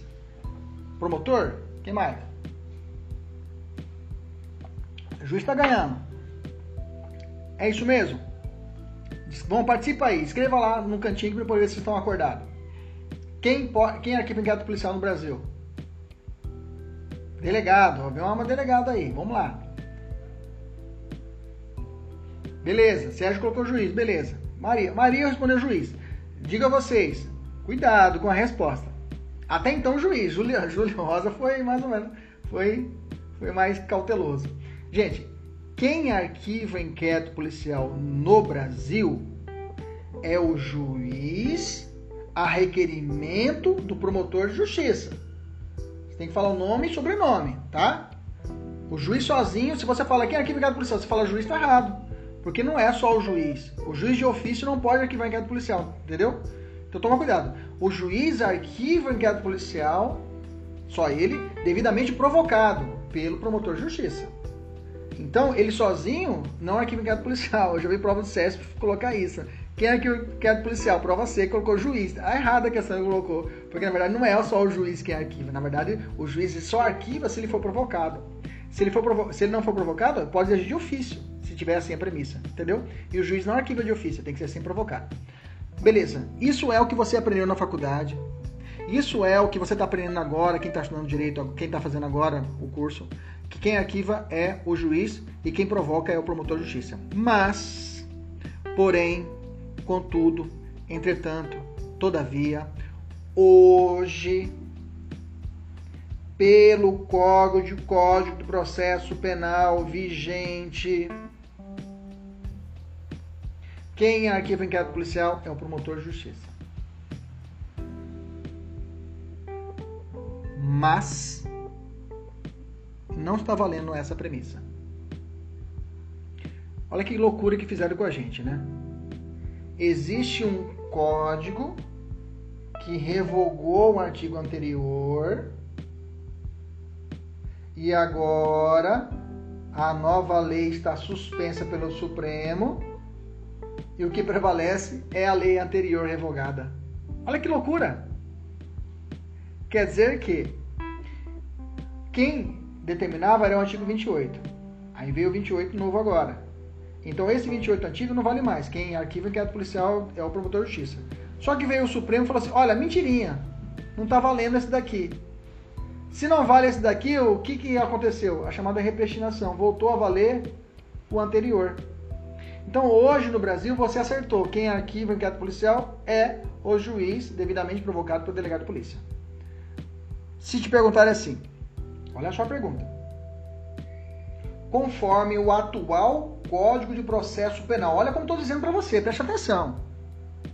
Pra você não sair com conversa atravessada, preste atenção. Conforme, a, conforme o Código de Processo Penal vigente. Quem arquiva inquérito policial? Você vai escrever agora delegado, é o promotor de justiça, MP. Conforme o artigo 28A. Esse artigo novo, artigo 28. Entendeu? Tranquilo. Vamos ler o artigo 28? Tem assim, ó. Desce um pouquinho o seu material, que eu coloquei o 28 antigo e o 28 novo. Olha lá. Desce um pouquinho, tá na página. Quem tá com material, todo mundo tá com material alvo, página 9. Bem no meio dele. Acharam? Beleza? Vamos lá. Isso, obrigado. Tá na página. Não é 9, não é 19, não, é 9. Parece 9, a barra fica 9. O antigo, vou ler o antigo para você. Se o órgão do Ministério Público, ao invés de apresentar a denúncia, requerer o arquivamento do inquérito policial ou de quaisquer peça de informação, o juiz, no caso de, no caso de considerar improcedentes as ações invocadas, fará remessa do inquérito ou peças de, de informação ao Procurador-Geral e este oferecerá a denúncia, designará o outro do Ministério Público para oferecê-lo ou insistirá no pedimento de arquivamento ao qual só então estará o juiz obrigado a atender. Isso é o 28. Lembra, inclusive, o pessoal da segunda fase, a gente utilizava assim, quando o, o, o, o promotor não fazia a aplicação da suspensão constitucional do processo, a gente colocava o 28 por analogia, né? Para obrigar ele fazer a apresentação da suspensão constitucional do processo. Olha que maravilha, né? Mas agora vem o 28 novo e fala assim: olha para mim, Sebastião, presta atenção ordenado o arquivamento, arquivamento do inquérito policial ou de quaisquer elementos formativos da mesma natureza, o órgão do Ministério Público comunicará a vítima ao investigado e autoridade policial e encaminhará os autos para a instância de revisão ministerial para fins de homologação na forma da lei. Então, na verdade, não haverá a revisão que antes, quando o promotor pediu o arquivamento, o juiz, ele fazia esse caminho. Agora não, como o promotor ele quer arquivar, ele remete para o juízo de revisão. Quem é esse juízo de revisão? Já existia isso na, no âmbito federal, é a Câmara de Revisão, é uma Câmara de Revisão que existia isso no âmbito federal, que fazia essa reanálise. Porque quando fala no, no 28 antigo, mandava o PGJ, né? Procurador-Geral de Justiça, quando é o órgão estadual. A, e o federal jogava para essa comissão de revisão. Hoje é a ideia é enviar para essa comissão de revisão todos os pedidos de arquivamento do inquérito policial dado pelo promotor de justiça. Então, e aí vem um parágrafo primeiro. Se a vítima ou seu representante não concordar com o arquivamento do inquérito policial, poderá, no prazo de 30 dias do recebimento da comunicação, submeter a matéria à revisão da instância competente do órgão ministerial conforme dispuser a respectiva lei orgânica. Parágrafo segundo. Nas ações penais relativas aos crimes praticados em detrimento da União, Estados e municípios, a revisão do arquivo do inquérito policial poderá ser provocada pela chefia do órgão que couber a sua representação judicial. Em letras miúdas. Que antes, quando você. Olha, presta atenção. Qual é o sistema que eu falei para vocês que adotou no Brasil? O sistema o quê? Acusatório, não é isso? O pro juiz, ele fica quietinho num canto dele, não é isso? Ele só julga o que tem que julgar. Quando mandavam para ele, olha só que interessante, mandavam para ele o arquivamento do inquérito policial. Mandava o promotor, o promotor falava, ah, é, eu quero arquivar o inquérito policial. O juiz, ele discordava. Não, negativo. Não é matéria de arquivamento do inquérito policial, não. Vou mandar isso aqui para outra, para o seu superior, para poder. Veja, o juiz está metendo bedelho na sua função. Ele não pode, ele, ele, a função dele é julgar. Então, o que, que o Código de Processo Penal fez? Fica quieto, juiz. Fica na sua. Se o promotor quer arquivar, é questão administrativa. Vai para a instância recursal lá da, da Câmara, dentro do, do, do, do promotor de justiça, mas você, juiz, fica na sua. Ele tirou o juiz da jogada. Por quê? Por causa do artigo 3A, sistema acusatório. A ideia é desvincular o juiz para ele não ficar, digamos assim, envenenado. Porque quando manda para ele, ele fala, antes ele falava, não, eu não concordo em arquivar. Quem ele não é, ele não, a ideia é que ele não tem que ter essa, essa opinião de, de concordar ou não concordar. Quem tem essa opinião é o Ministério Público. Então, nesse caso, a lei fala assim, ó, juiz, fica na sua. Deixa o promotor desistir, é, é, é, decidir a respeito disso. Como, então, ficou uma questão administrativa agora, o arquivamento inquérito policial. Continuou, o juiz não participa desse, não entra nessa jogada. Bacana. Entendemos essa parte geral, então, o artigo 14A, ao 28, melhor dizendo. Lembrando que o 28 ele está suspenso e não está sendo aplicado, tá? Beleza? Vamos avançar e agora sim eu falo que é o filé dos filés. Eu quero que você dê uma acordada aí, espreguice aí. Deixa eu ver quem tá aqui ao vivo, puxar a orelha para acordar. Andressa Liz, vamos lá. Manda um tchauzinho para mim aqui, pode ser ao vivo também. É, Bianca tá aí acordada. Bruno, Camila, Camila Chesma, Camila Vitória, Cícero, Cris Chagas, Cristiane, Desconhecido, Desconhecido, Desconhecido, Emanuele, quem que sabe quem que é desconhecido, né? Érica, Rayane, La, é, Laís, Evelyn, Flores, Felipe Fernandes, Flávia, vamos lá. É a Lude, ah tá, Lude. Francis Neila, Franciane, Geise Garcia, Isabela, Joilson, Josiane, Josélia, Júlia Buquerque, Júlio Rosa, Carital. Tá, ó, saiu um foguete aí. Será que começou o gol? Já teve um gol já? Kedma Monteiro, Ke, Palmeiras. Kelly, Liliane, Luana Caroline, Marielle, Matheus, Maiara, Juana, Sebastião, Sérgio Apoitia, Vinícius Taques e Yudilane. Vamos lá, tá todo mundo aí. Beleza. Bacana. Qual a página que o senhor está falando do pacote de crime? Estava na 19, na 9. Bora lá, beleza. Tá todo mundo acordado, né? Vamos lá, vamos falar do acordo de não persecução penal. Isso daqui, eu vou dizer para você, vai cair nas provas, vai cair no exame de ordem, na, na, primeira, vai cair na segunda fase, vai cair no concurso da Polícia Federal, vai cair na prova da Polícia Rodoviária Federal, vai cair para delegado federal, ok? Vai cair para é, é, juiz federal, vai cair para é, é, é, é, Gari lá de Coniza, vai cair para tudo. Tá? A acordo não persecução penal vai cair para todo mundo. Não desmerecendo, mas vai cair para todo mundo. Desde Mamanda caducando, vai cair essa prova, essa, esse trem. Então é o momento para nós estudarmos ele de forma aprofundada. Quem está com material, vamos lá, é a página 20. Vamos lá. Acordo de não persecução penal. Primeira coisa, já vou para um resumo aqui embaixo. Meu resumo ficou mais, ficou mais mastigado. Fiz, você vê que eu tenho a letra fria, eu fiz um resumo para você, que é o creme de la creme. Olha lá, vamos lá.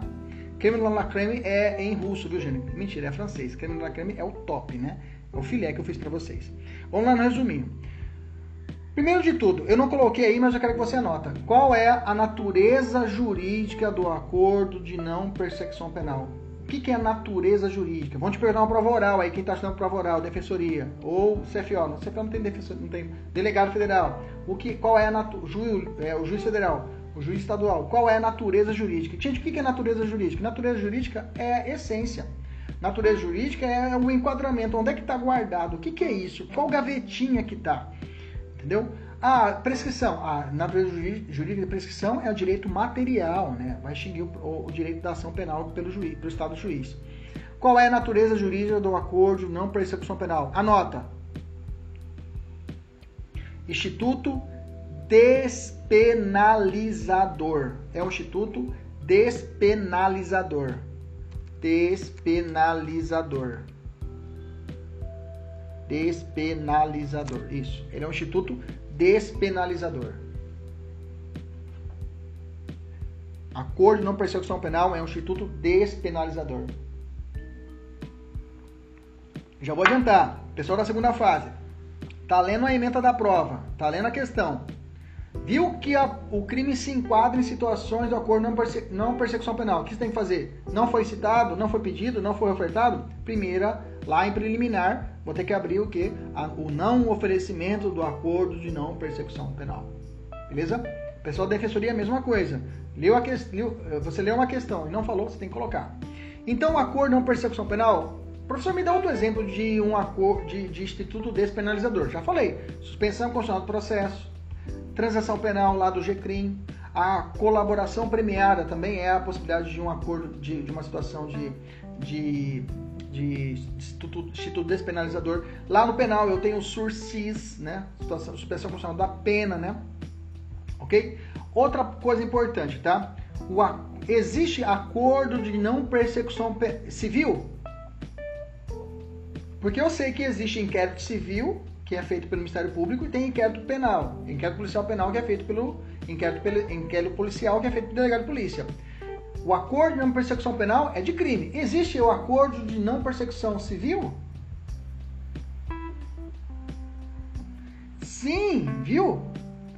a lei de improbidade administrativa, a lei de improbidade administrativa trouxe a possibilidade do chamado acordo de não persecução civil. Tá? A lei de improbidade administrativa trouxe a possibilidade de acordo de não persecução civil.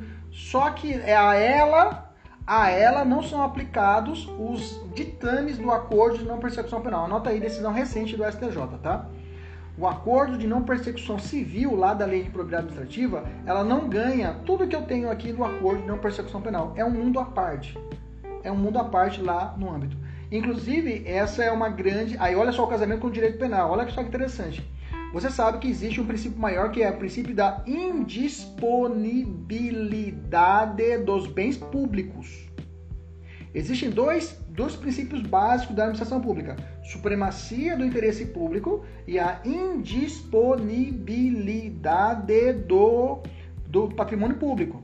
Okay? A indisponibilidade dos bens públicos. Tanto é que antes a lei de probidade falava, olha, não pode fazer acordo porque você não pode dispor de bens públicos, pelo, pelo fato do princípio da indisponibilidade dos bens públicos. Só que isso foi agora, foi não, já era, né? Foi relativizado com o acordo de não persecução civil. Ou seja, eu posso dispor de, do bem público, da coisa pública, através de um acordo. Isso também já existia na chamada acordo de leniência. Deixa eu falar? Acordo de leniência, você ouve na TV. Acordo de leniência é um exemplo. É um exemplo de relativização da indisponibilidade dos bens públicos. Beleza? Tranquilo? Maravilha. Cabeça tá Você viu que a cabeça tá gigante, né? Eu venho várias coisas assim, porque a gente tenta fazer esse, isso, esses links. Eu quero que você faça isso. Eu quero que você fique louco também. Entendeu? Em bom sentido, entendeu? Aí toma remédio para poder controlar, para não ficar muito, né? Que às vezes eu fico tão assim que às vezes nem durmo, né? Fico assim, aí tem que tomar um remedinho para dar aquela quebrada, aí você dorme bem. É verdade, fica um pilhadão. Vamos lá, Bruno, vamos lá, Bruno. Não quer Bruno ser delegado federal. Vamos lá, força. Então, o acordo não, não persecução penal. Fala assim: não sendo o caso de arquivamento, tendo investigado confessado, formal e circunstancialmente. Júlio, Júlio também, Júlio, Júlio Rosa também tá louco. Vamos lá. Gente, a lei fala em confissão formal. E aí? A lei fala que o cara tem que confessar para poder ganhar o acordo de não persecução penal. Isso não dói o ouvido? Para quem trabalha na Defensoria Pública e OAB, dói o ouvido. Pessoal do penal, pessoal da polícia, da, da delegado, não, não dói muito. Ah, tem, você quer um benefício? Você não quer benefício? Então confessa. Não é isso? Pois é, mas você forçar a pessoa a ela confessar para que ela ganhe um benefício, isso está sendo muito questionado pela doutrina, tá? Doutrina mais abalizada, estou falando de Auri Lopes Júnior, é, estou falando de Alexandre Moraes da Silva, esses caras, Alexandre Moraes da Rosa, esses caras que inclusive eu mandei alguns alunos ouvir no podcast dessa galera aí. Eles são muito críticos a essa ideia, a essa ideia de obrigar a pessoa a ter que confessar formalmente, por escrito, confessar o crime para que possa ganhar o que? O acordo de não persecução penal. Para lá, mas é assim mesmo, professor, existe a colaboração premiada. A colaboração premiada o cara também não confessa, para ele poder, ele entrega os outros? Sim, então existe também a confissão formal aqui, então não há inconstitucionalidade. Percebam, eu tenho tiro para os dois lados. Eu posso alegar ali a inconstitucionalidade, porque existe o princípio da presunção de inocência, o princípio da possibilidade da pessoa ser obrigada a fazer o que não está determinado por lei, várias outras situações, bem que existe na lei, né? E de outro lado, fala que você pode defender que já existem institutos similares, como a, a, a colaboração premiada, e não é tida inconstitucional pelo Supremo. Então você tem. É, aonde você estiver focando, você pode atirar dos dois lados. Continua. E circunstancialmente a prática do fato sem violência ou grave ameaça. Vamos lá. Então esse o acordo de não persecução penal cabe para roubo?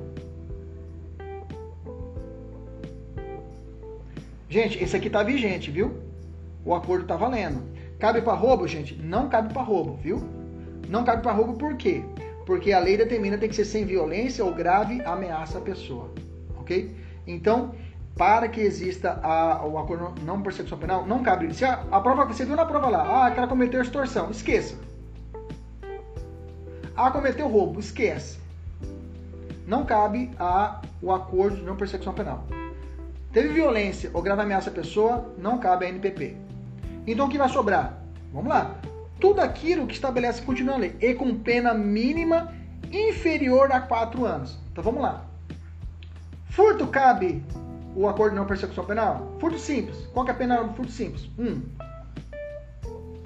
1 um é inferior a 4, sim ou não? Sim, então cabe. Então a pena mínima, a pena mínima não pode ultrapassar 4 anos.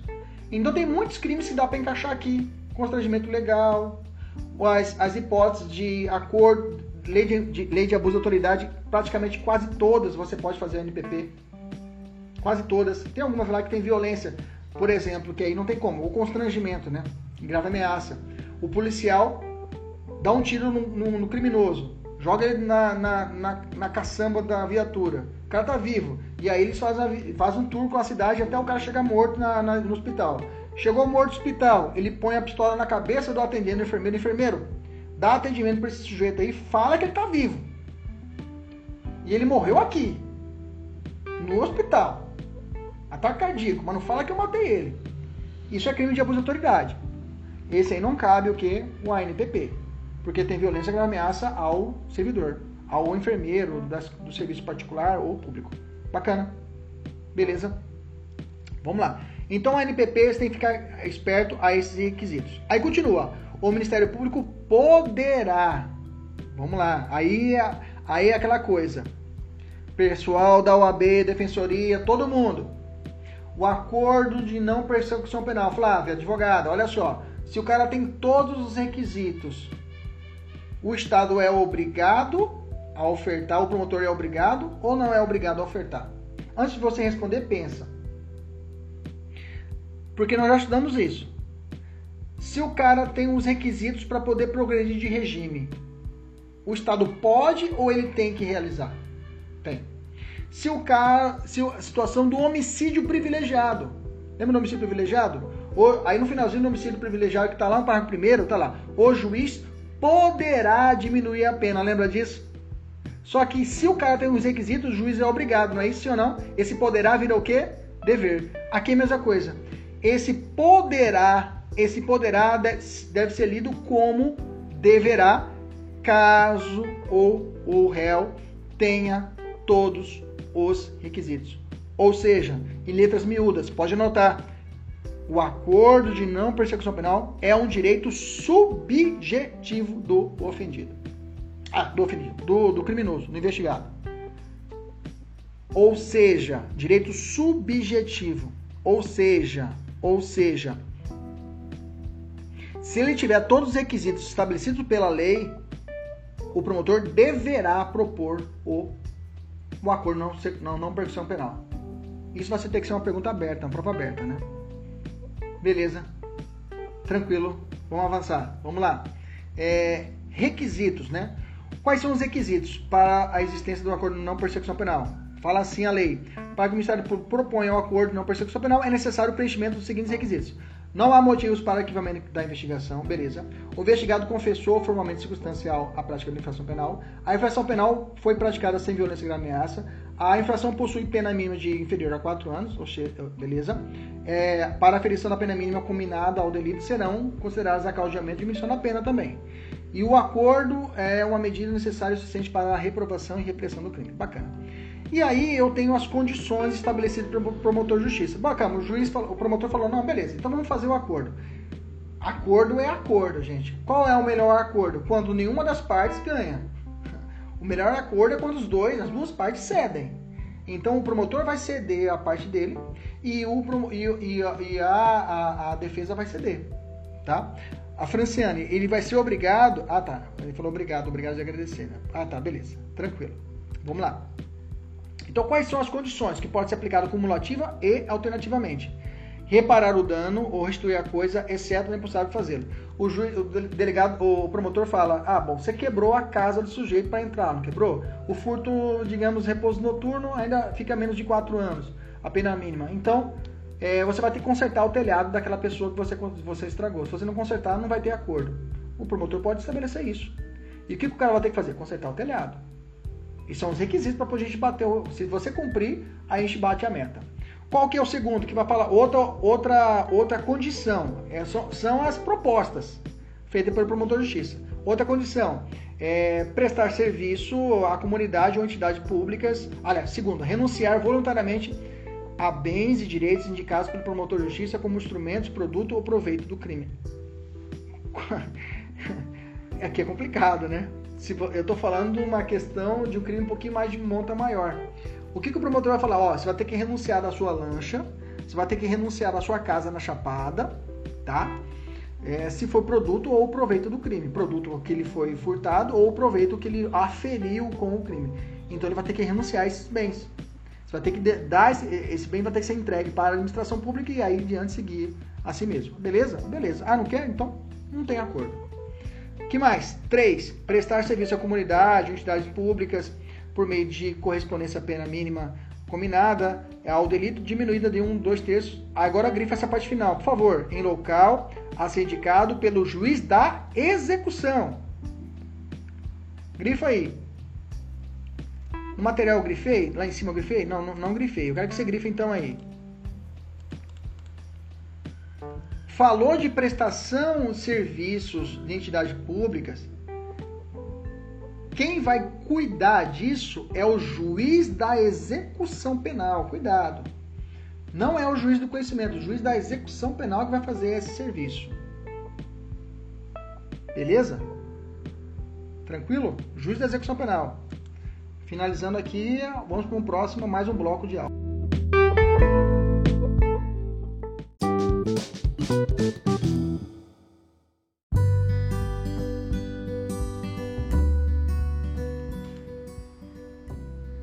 Então, o juiz da execução penal que é responsável para poder fiscalizar esse cumprimento desse, dessas entidades públicas. Continuando.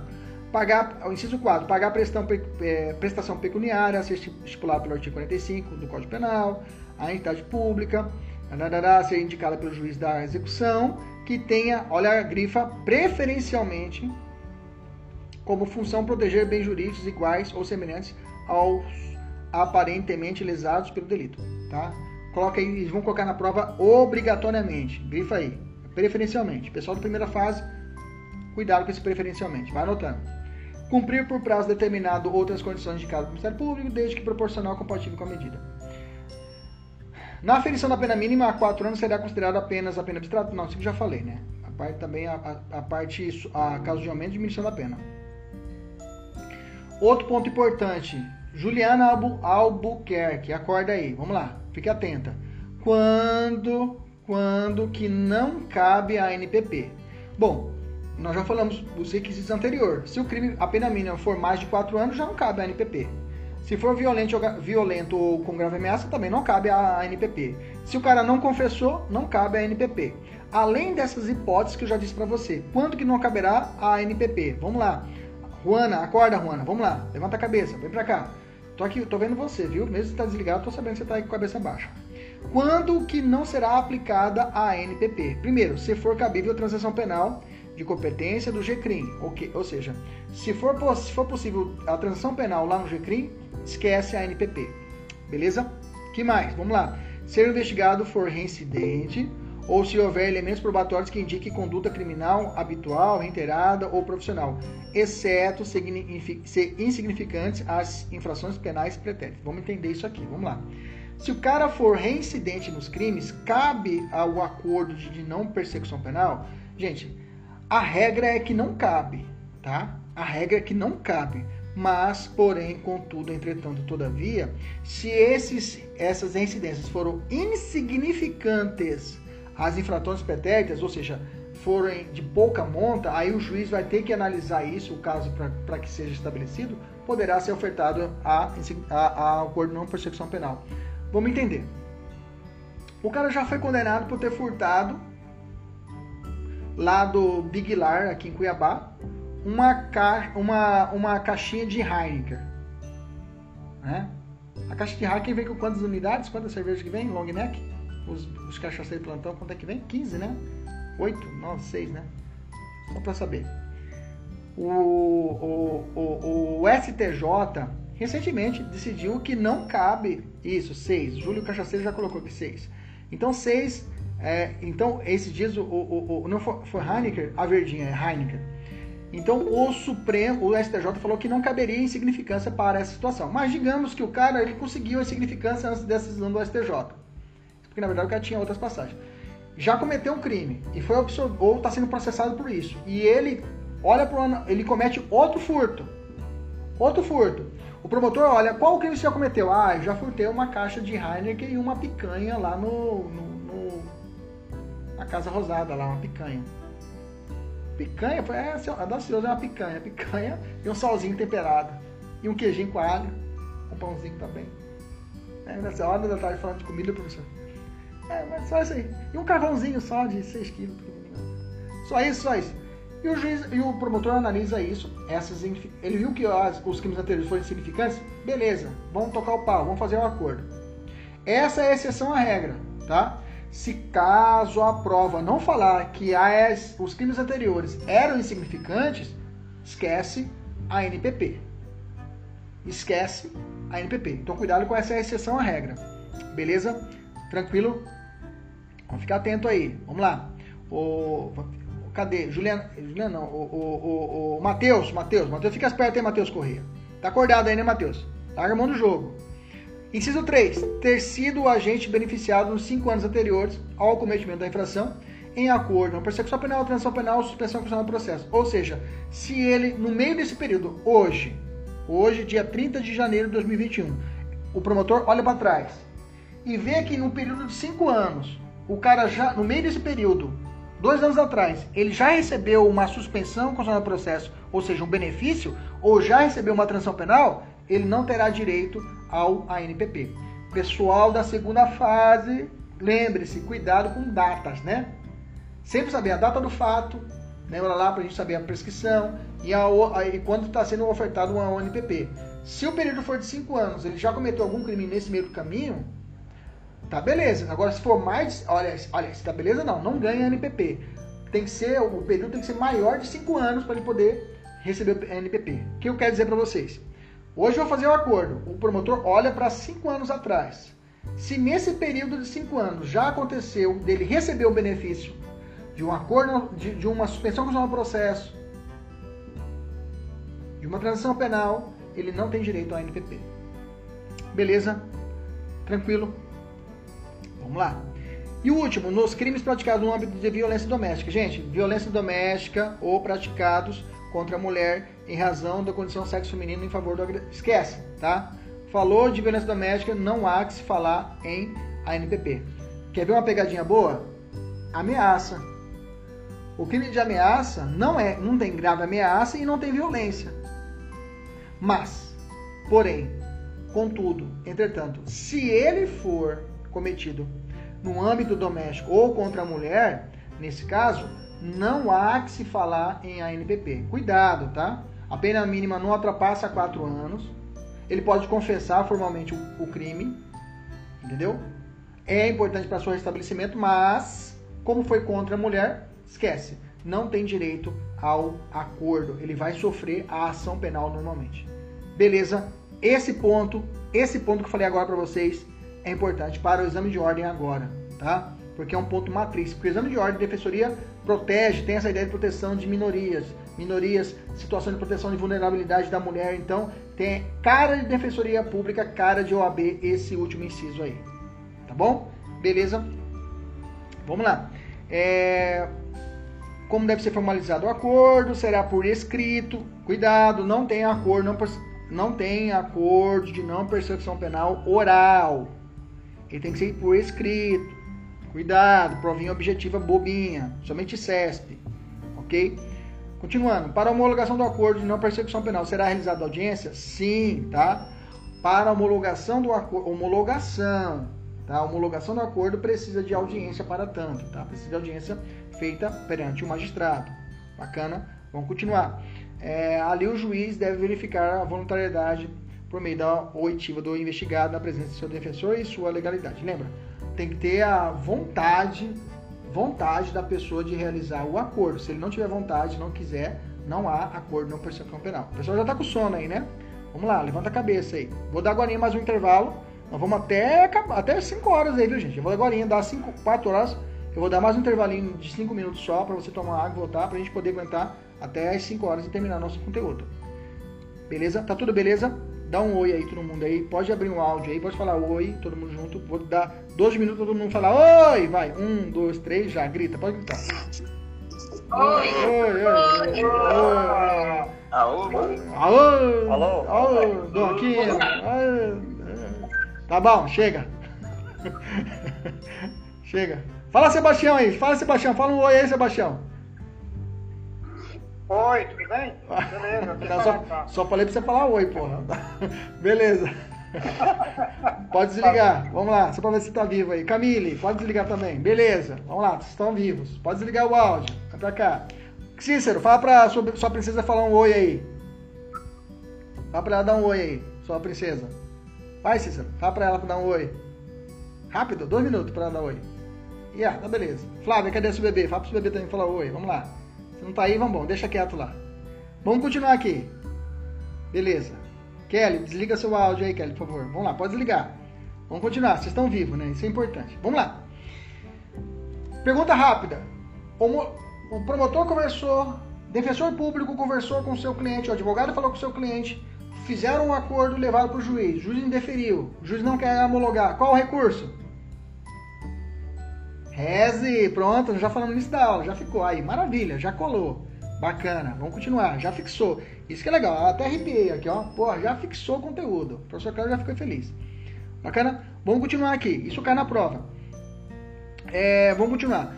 É, é, claro, né, gente? O juiz ele vai fazer, ele vai olhar, ele vai observar se realmente o, o, o, o, o, o, o réu ele não está sendo coagido a fazer o acordo, entendeu? Então o juiz vai fazer aquela temperança.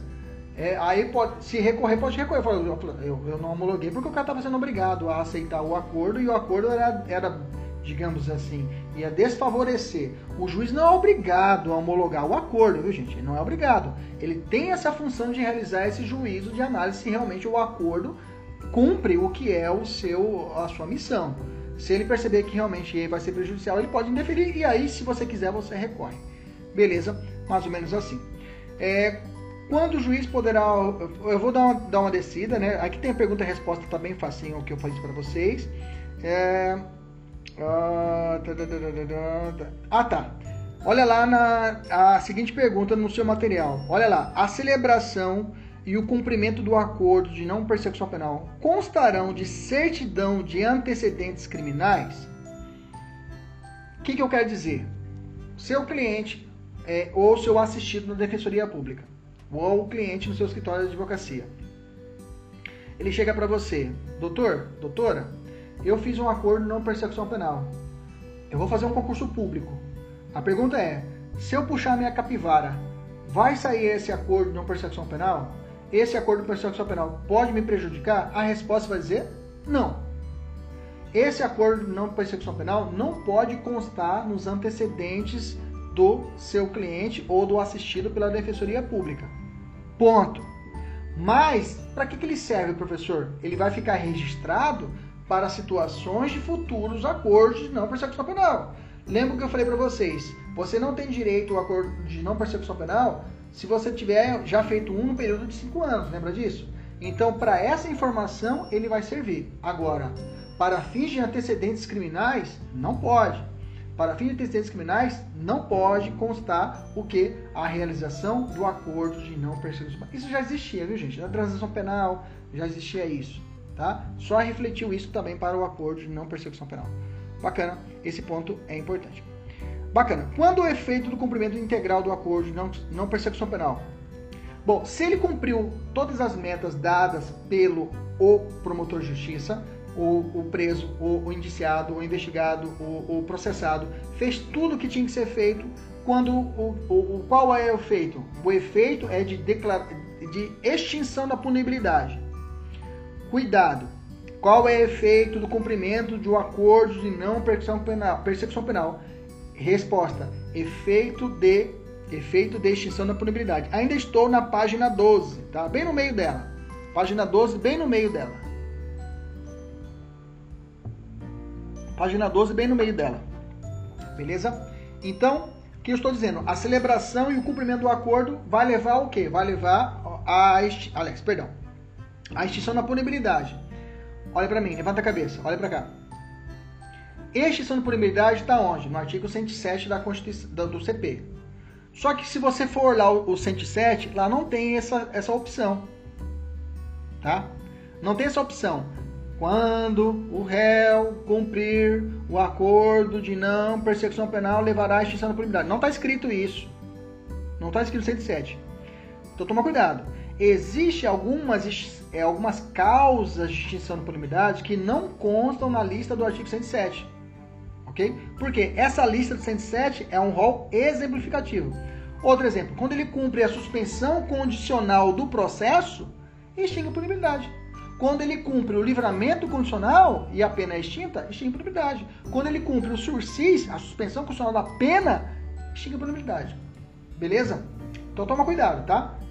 Se você for procurar lá no 107, você não vai achar essa cláusula, essa extinção de punibilidade, tá? Sérgio Poitia, presta atenção aqui. Então, nesse caso, ocorrerá extinção de punibilidade, mas não está escrito no artigo 107. Bacana? Vamos descer mais um pouquinho. Já falei, tarará, investigado. O acordo pode ser celebrado de acordo. Ah, uma pergunta. O acordo não persecução. Bem debaixo dessa que eu acabei de falar. O acordo de não persecução penal pode ser celebrado também nos casos de ações penais que tramitem hoje, originariamente no STF e STJ, ou seja, o acordo de não persecução penal pode ser feito perante o Supremo, perante o STJ, você vai dizer o quê? Sim, é possível o acordo Tradução: o acordo de não persecução penal ele pode ser realizado em todas as instâncias, tá? Desde que não ocorra aqui a sentença condenatória. Se tiver a sentença condenatória, aí não cabe o acordo de não persecução penal. Beleza? E o acordo, não, a, o acordo de não persecução penal é no início da ação penal. Bacana? Vamos, de, vamos continuar aqui nossos trabalhos. Vamos aqui, deixa eu voltar aqui, deu uma travada aqui. Opa, opa, opa, opa. Opa, opa, opa. Beleza. Uh, já falei, homologação, recurso, deixa eu subir aqui, deixa mais que falta. Ah tá, vamos lá. Vamos lá, agora deixa eu aumentar o hype da nossa aula. Vamos aumentar o hype da nossa aula. Vamos subir aqui o nível da nossa aula. A pergunta é, olha pra mim. Pensa comigo. O cara chegou hoje. E o crime que ele cometeu cabe o acordo de não persecução penal. Mas ele cometeu em 2018. Antes da lei. A pergunta é: eu posso retroagir e aplicar o acordo de não persecução penal? A pergunta é: o acordo de não persecução penal ele tem efeito retroativo? Vamos pensar.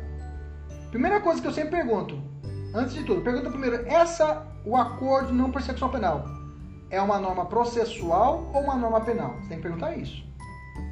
É uma norma processual ou uma norma penal? Ah, professor, ela é híbrida, ela tem tanto norma processual e norma penal. Perfeito. Você sabe que a norma penal ela pode retroagir, sim ou não? Sim. Para qualquer crime? Para qualquer situação? Não. Só para beneficiar o réu. Penal. Norma processual penal pode retroagir? Processual penal pode retroagir? Pode. Só para beneficiar? Não. Norma processual penal pode retroagir para ajudar ou para ferrar a vida do criminoso. Norma processual penal ela pode retroagir para beneficiar ou para atrapalhar a vida do criminoso. Repito, bem claro, norma de processo penal pode retroagir para ajudar ou para atrapalhar a vida do criminoso. Norma de direito penal só retroage para beneficiar o réu. Bacana. Feitas essas premissas, vamos continuar o raciocínio. Então, o ANPP retroage ou não retroage? Graças a Deus, já tem decisão a respeito disso, tá? Já vamos, eu fiz um raciocínio lógico para vocês a respeito disso, e aí eu já vou descer e vou falar a respeito do posicionamento do STJ. O STJ, tá? Agora em novembro de 2020. Olha como nosso material está atualizadíssimo, né? Novembro de 2020, né? Dois meses atrás, dois meses atrás, já teve a decisão e eu já atualizei. Aliás, todos os nossos materiais são assim. Tá assistindo? Todo, todo, eu só fecho o nosso material aqui, pessoal da mentoria, uma semana antes. Ou até um dia antes para poder pegar todas as matérias de primeira, segunda, terceira fase. Sempre a gente faz isso. Um dia, um dia antes de postar o material, eu fico observando para ver se não teve nada que alterou para poder acrescentar. Então digo a vocês, é, é, porque é a preocupação. Eu às vezes até, né, fico até preocupado quando eu não coloco uma informação para os alunos, depois eu, putz, fico, nem durmo direito. Mas vamos lá. Porque eu não posso errar, né? Vocês podem errar, eu não posso errar. Eu estou aqui na, na, condução do barco, vocês estão aqui dentro do barco. Se eu errar, o barco afunda. Então eu não posso errar. Eu, eu sou muito cobrado. Eu me cobro muito quanto isso também. Tá bom, chega. Volta para cá. Então, o ANPP pode retroagir? O STJ já disse. Ele falou assim, ó, sim, mas desde que ainda não tenha sido recebido a denúncia. Então você vai anotar isso. O ANPP pode retroagir? Sim. Pode atingir fatos feitos antes de 2019? Sim. Desde que não tenha sido recebido a denúncia. Se já recebeu a denúncia, não cabe mais o ANPP. Por favor, anote. Repetindo, o ANPP pode ser aplicado a fatos antes de 2019? A resposta é sim, desde que ainda não tenha sido recebido a denúncia. Se não for recebida a denúncia, não há que se falar na possibilidade de efeito retroativo. Como é que chama isso? Ex tunc ou ex nunc? Retroativo. Retroativo testa. Ex tunc. Retroativo é testa. Retroativo retroage. Efeito prospectivo bate na nuca. Vai para frente. Nunc. Então, o ANPP, olha falando bonito. O ANPP pode ter efeito retroativo? Tunc. Testa. A resposta é sim. Desde que não tenha recebido a denúncia. A prova pode vir com outro nome. Entendeu? É, pode, pode vir com outro nome, Kedma Monteiro. Pode vir com outro nome. Tá? Bacana. Tranquilo. Vamos ver. Ah, eu coloquei, eu coloquei três enunciados, né? Três enunciados aqui da jornada. Jornada de direito penal. Olha que coloquei até enunciado de jornada. Gente, o que é jornada? Você pode estudar, ver jornada de direito civil, jornada de direito. Esse ano teve a jornada, ano passado teve a jornada de primeira jornada. Quem faz isso? É a Justiça Federal, o Conselho Superior de Justiça. Eles reúnem as grandes mentes do Brasil, eles analisam as, as leis, eles analisam e falam assim: ó, o nosso posicionamento da maioria é isso. Só que isso aqui não é súmula, tá? Esses enunciados, para quem que serve? Estou falando para quem está fazendo concurso um pouquinho mais alto. Defensor público, delegado de polícia, tá? A galera que está aqui estudando essa aula e magistratura, o Júlio. Então, essa galera você pode usar o enunciados como base para suas respostas, tá? Para o OAB não cai enunciado para você, esses enunciados. Não estou falando de súmula, tá? Segunda fase, também não cai esses enunciados da, da jornada. Cai enunciado de súmula. Súmula cai, agora enunciado da jornada não. PJC Cristiano também não cai, tá? Investigador, fica tranquilo. Will Dinani, galera da PJC Kedman, fica tranquilo que não cai esses enunciados. Só se for uma questão aberta, né? Só se for uma questão aberta, né? Uma dissertativa. E você vai e menciona que ocorre, que existe o enunciado 13 da primeira jornada de direito penal, que fala que a inexistência de confissão do investigado antes da formação da opinião do delicto do Ministério Público não pode ser interpretada como desinteresse de interesse em tabular eventual acordo na percepção. Se você coloca isso, a súmula, é, esse enunciado, pessoal da PJC, da OAB, a PJC principalmente, uma dissertativa, depois que você vê o espelho da sua prova, pessoal da OAB, pessoal da Defensoria Pública, pessoal da magistratura, se você coloca enunciado assim, todos aqui, se for uma dissertativa, você coloca enunciado tal, você vai pegar a sua prova, o espelho, você vai ver que uma das palavras está manchada. Por quê? O examinador vai ver que você colocou enunciado, vai correr uma lágrima dos olhos dele. Vai falar, puta que pariu. Que aluno filha da puta. Vai manchar a prova dele, a sua prova.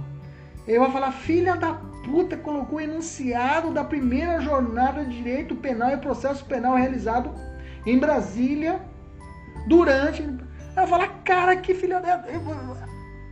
Eu vou chegar um dia da prova oral e perguntar, ei, você que é fulano de tal? Vai, você é filha da puta, hein, cara. Entendeu? Ou conhecer de cabeça uma súmula, isso, isso ganha muito ponto, viu? Nem se fala pessoal da OAB segunda fase, né? Se você não menciona. Deixa eu falar um, dar um recado aqui para todo mundo. Todo mundo. Todo mundo, presta atenção. Feminicídio não é crime isolado. Se você coloca na prova aberta, ela vai, ele vai responder por feminicídio, você, não, você vai zerar. Feminicídio não é crime isolado. Feminicídio não é crime único. Você tem que colocar homicídio qualificado pelo feminicídio. Tá entendendo?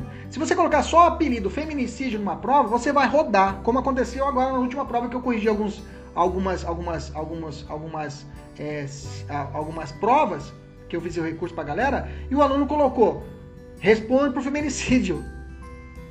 E o gabarito falou assim, não, você está dando um apelido, tem que ter o um nome completo. Você não pisou na cabeça da serpente, você só cuspiu nela, você tem que pisar e cuspir. O crime é de homicídio qualificado por feminicídio, tem que falar nome e sobrenome, aprenda isso. Todos aqui estão estudando aqui comigo, tem que aprender. Quando você for citar um negócio numa prova segunda fase, citativa, você tem que colocar um nome e sobrenome, não vai colocar apelido. Ah, eu vou colocar latrocínio, você vai rodar.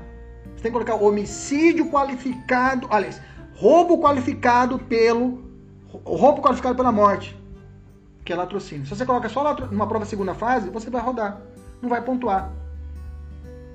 E pontos são decisivos na vida de vocês. Décimos são decisivos na sua vida. Décimos são decisivos. Bacana? Feito esse esclarecimento aí. Ah, pessoa, não, mas ele tem que dar uma chamada para vocês acordar. Vamos falar sobre o ponto 6 da nossa matéria. Ah, tá. Eu falei sobre o, o, o, a lei de improbidade administrativa, né? Para poder fechar o acordo de não persecução penal. Coloquei lá o artigo 17, para primeiro que eu tinha mencionado para vocês, está aqui para vocês no nosso material. Deixa eu falar do artigo 6. Do artigo 6, é, alienação de coisas aprendidas, mas vamos falar isso depois do nosso intervalinho, agora é de 5 minutos só. 5 minutos, vai no banheiro e volta para a gente terminar a nossa último bloco da nossa aula de hoje. Um abraço, até mais, tchau, tchau.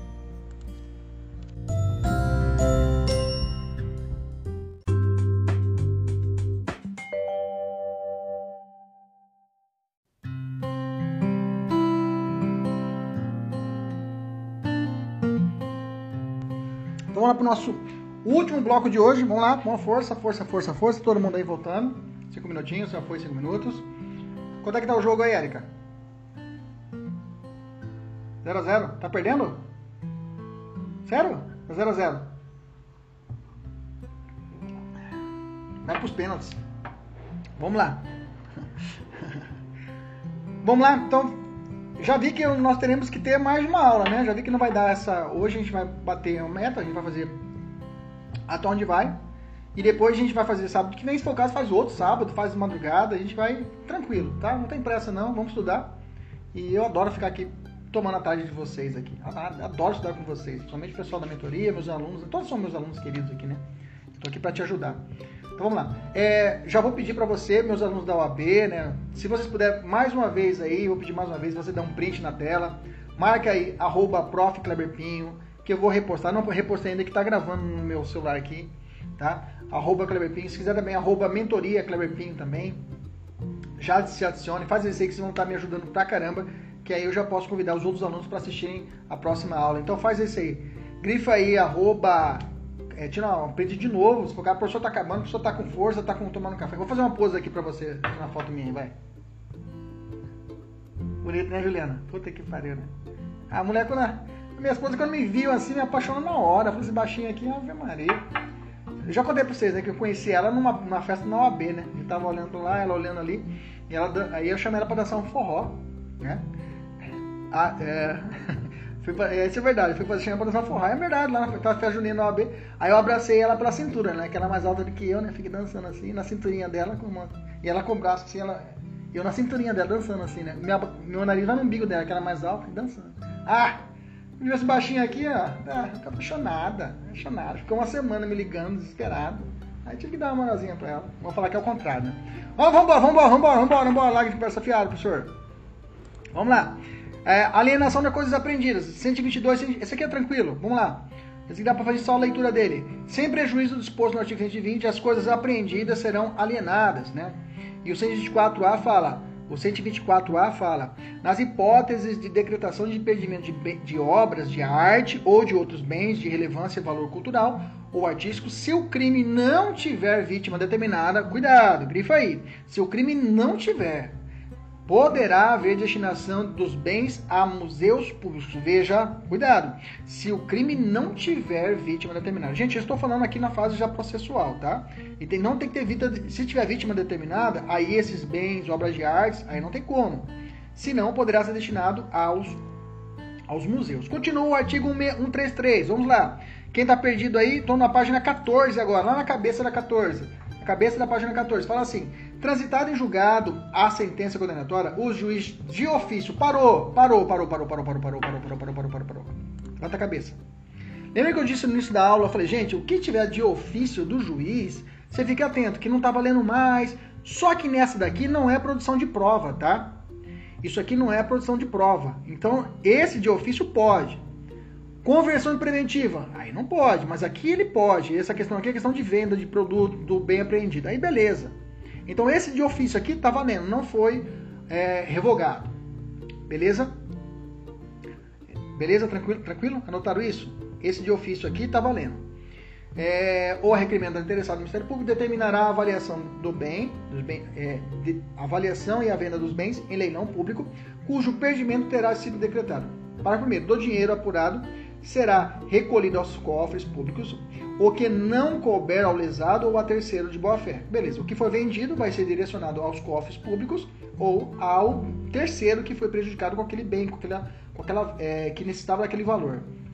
Parágrafo segundo, o valor apurado deverá ser recolhido ao fundo penitenciário, salvo exceto se houver previsão diversa em lei especial. Então, o parágrafo primeiro você tem que ler conjugado com o parágrafo segundo.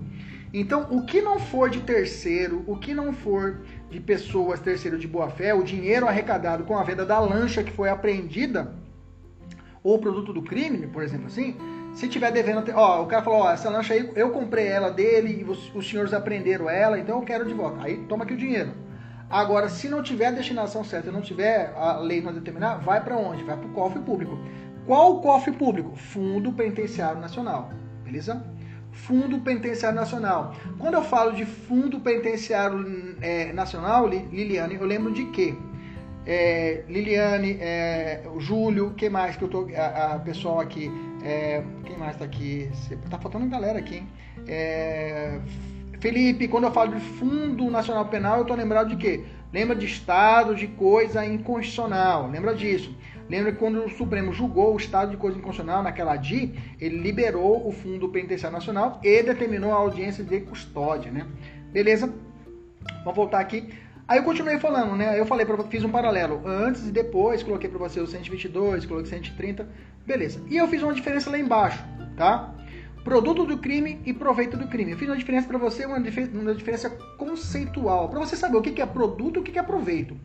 O produto do crime é objeto conseguido com atividade criminosa. Exemplo, bicicleta furtada, a passível de busca e apreensão, inclusive, tá? Bicicleta furtada, o carro furtado, a gente chama isso em latim, coisa em latim significa o quê? Res, né?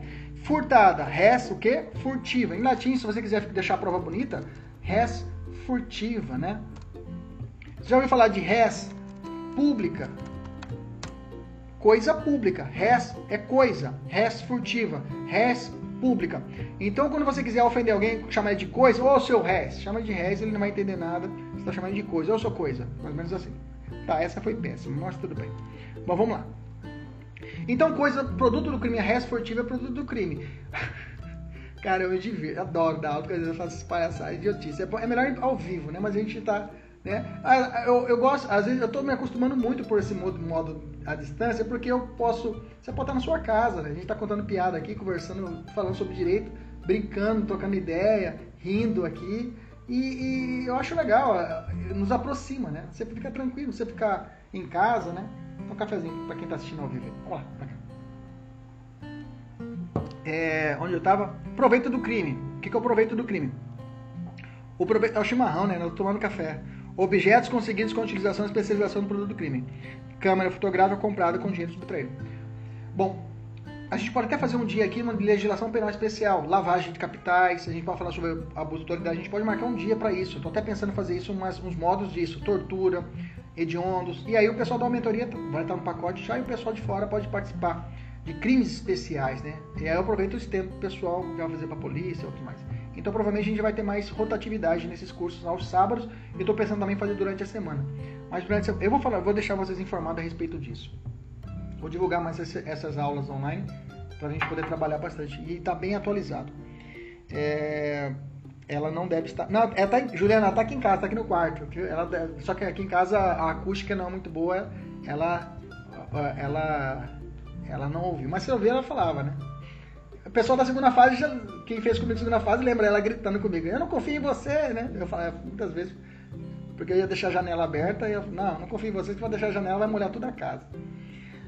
Tá, larga a minha vida, vem pra cá. Então volta aqui. Então, continuando aqui. Então o proveito do crime é o que o cara refez, o cara reveio, o cara fez dinheiro e comprou uma caminhonete com aquele dinheiro, do crime. Isso é proveito. E proveito do crime pode ser leiloado, pode ser apreendido? Pode. Ok? Normalmente, o produto do crime é devolvido a quem, a, a, a, de quem era o dono.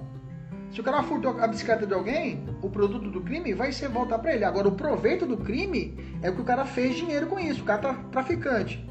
Fez dinheiro com isso, comprou uma mansão. Isso é proveito. Isso pode ser leiloado tranquilamente. Pergunto: a polícia pode usar um carro que foi arrestado, penhorado? Pode ou não pode?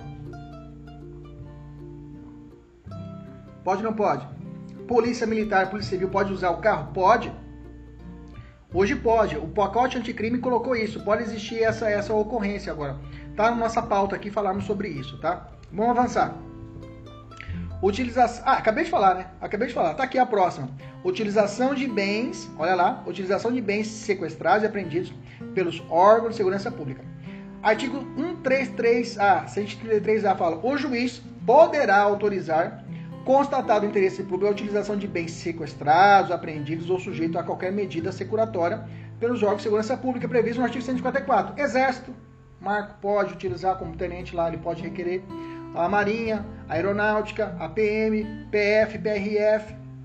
Okay? Esses podem fazer requerimento para a utilização de bem apreendido, busca, buscado e apreendido. Antes, antes tinha regulamentações a respeito disso, agora está na lei. Então, no processo penal existia legislação própria esparsa, né?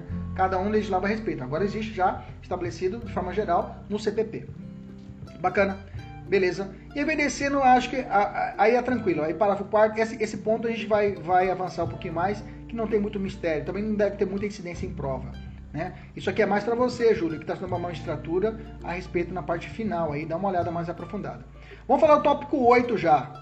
Tópico 8 impedimento e julgamento do juiz que conheceu o conteúdo da prova ilícita ou derivada. Esse artigo é 157, parágrafo 5 ele, o parágrafo 5 ele está suspenso pelo STF, não tem aplicação, tá? Não tem aplicação esse 157, parágrafo 5 Fala sobre o 157, parágrafo 5 O juiz que conhecer o conteúdo da prova declarada inadmissível não poderá proferir a sentença ou acordo, beleza? Então, o que, que é? É uma interpretação simples. Se o juiz tudo que, que, que é a sacada que, que eles querem fazer é evitar que o juiz fique contaminado. É evitar que o juiz fique contaminado. Porque se o juiz ele tomou conhecimento daquela prova, pensa comigo. Você é, todo mundo agora aqui é magistrado. Você determinou na fase de inquérito policial a busca e apreensão de bens do sujeito.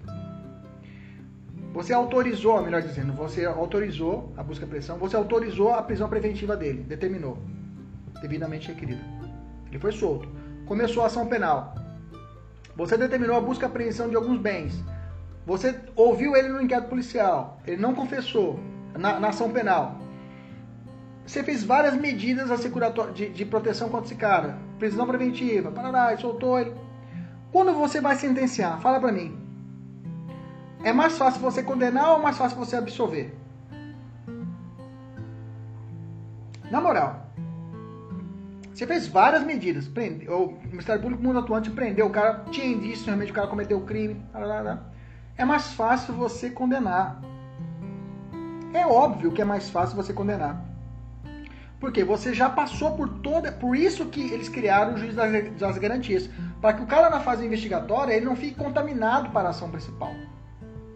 Porque, cara, eu sei, eu tenho amigos, tenho um grande amigo, professor Walter Simeone, meu amigo lá de, de Sorriso, foi meu amigo de Pedro Silas também, em Porto Velho, meus amigos professores, magistrados. Fábio, Fábio Petengil, né? Alguns conhecem, Fábio vai até engasgar Flávia Dias. Fábio Petengil, né? Que foi lá da Univag, professor aqui também é magistrado, gente boníssima, né? Todos que eu converso com eles, a gente tem papo aberto, eles falam que realmente é complicado. Você queira ou não queira, você é ser humano, você já está contaminado com aquela situação. Você já está contaminado. Quando você vai sentenciar, não tem como. Fica mais difícil você sentenciar do que absolver o cara.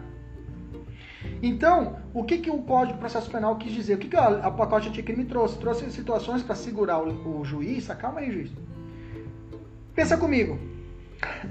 Eu, quando advogado, quando advogado na parte trabalhista, tinha uma situação, vou contar para você poder entender, entender essa parte, que o sujeito numa empresa, uma empresa transportadora grande aqui em Cuiabá, e o cara era um gerente que era muito amigo do dono da empresa. E esse gerente, presta atenção, Laís, ele só assediava as suas funcionárias gestantes. É, o cara era taradão, mas ele só gostava de assediar, sexualmente falando, as gestantes. Sei lá, cada um tem só. Ele tem essa tá. E o cara assediando essas meninas, e uma das meninas que foi a cliente do escritório, na época eu era estagiário ela foi e gravou o áudio em MP3 da época, da conversa dele, ele batendo duro, parará, batendo duro, parará. Beleza? Você sabe, como eu, que gravação telefônica é diferente de interceptação telefônica. A gravação da parte é admitida no processo. A gravação telefônica é admitida no processo, é diferente da interceptação. Quando eu gravo você e tem situação de prova para me evidenciar, para que eu seja absolvido, eu posso utilizar. Só que nesse caso era um processo civil e ela estava processo trabalhista, né? E ela queria para acusar o cara. Então realmente existia bloqueios que realmente essa prova não ia ser admitida. Vocês estão comigo? Bacana? Só que ela gravou. O que, que eu fiz quando estagiário? Pediu o quê? A juntada. Eu sabia que ia dar pau. O juiz não ia admitir a prova. Mas fala para mim. Situação de assédio sexual. Um processo trabalhista. Um monte de estagiário lá dentro. E o CDzinho ali, de bobeira. Ah, vamos ver essa porra aí, juizão. Resultado, eu sei que eles ouviram a, o áudio o cara foi condenado. Eles ouviram o áudio. E quando tem estagiário ainda, o estagiário, ah, fala que é segredo de justiça famoso ainda, ah, que vê mesmo, né? Gatão é trem, né? Somente se for estagiária. Mentira, mentira, mentira. Estagiário é pior que estagiário, né? Homem, tudo, homem é mais fofogueiro do que não é. E aí aconteceu? Ouviram, ouviram, e o que foi? O juiz foi e sentenciou. E até a sentença do. Olha, eu rejeito a prova realizada rejeita a prova juntada aos autos porque fere a Constituição, beleza. Mas condeno a empresa, né, que era trabalhista, a 60 mil reais de condenação por danos a sexuais. É 60 mil. Eu era estagiário. Fala pra mim o que, que eu ganhei nessa época. Experiência. experiência, né? Experiência, porque é experiência. Né? Eu, inclusive, eu fiz até um. Foi até o, até o TST, eu fiz até o revista na época, né? Ganhei experiência. O que eu quero dizer para vocês? O juiz estava contaminado. Ele ouviu a prova ilícita, contaminou e sentenciou, sentenciou condenando o sujeito. É isso que esse artigo quer evitar. O 155 parágrafo 5 é isso. Que o juiz ele não ouça, para que ele não, ele não fique contaminado com a prova. Essa é a razão do artigo 155 parágrafo 5 Que o juiz não fique contaminado com a prova. Beleza? Maravilha. Mas como eu disse para vocês, ele está suspenso. Vamos fechar o último bloco da nossa aula de hoje, que é a cadeia de custódia. Nós chegamos ao tópico 9, tinha mais até 15, né? Mas essa daqui realmente é o filé que também eu queria falar muito. Eu queria falar sobre juiz das garantias, falei. Queria falar muito da NPP, falei pra caramba. E agora da cadeia de custódia, que também está vigente e está valendo. Vamos lá. Cadeia de custódia, cadeia não é cadeia de prisão, gente. Cadeia é a sequência sequência de atos para a proteção da prova.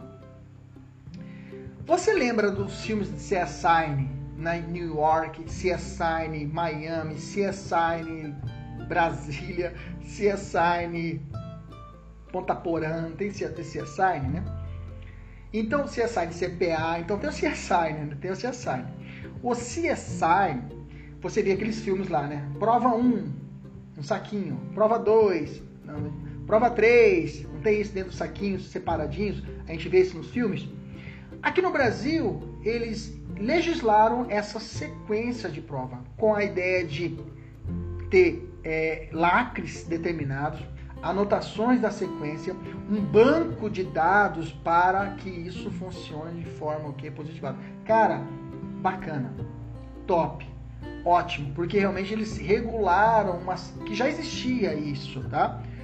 Quebra da cadeia de custódia, existia isso na, na jurisprudência e eles trouxeram isso para a lei.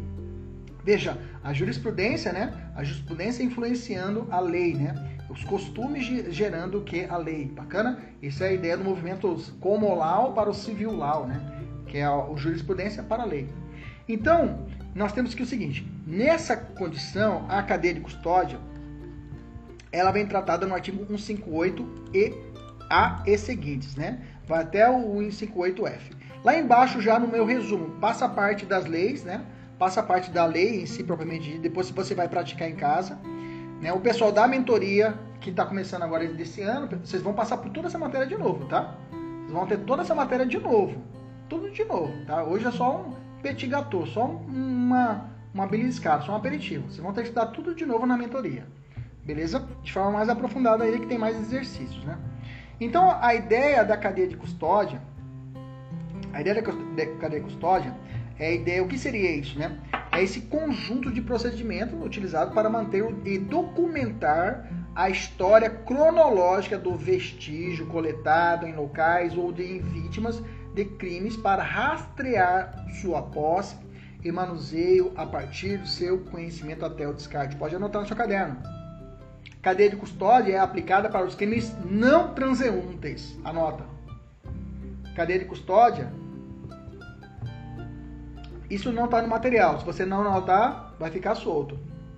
Cadeia de custódia é aplicada para os crimes não transeuntes. Ou seja, ou seja, não transeuntes, ou seja, crime que deixa vestígios.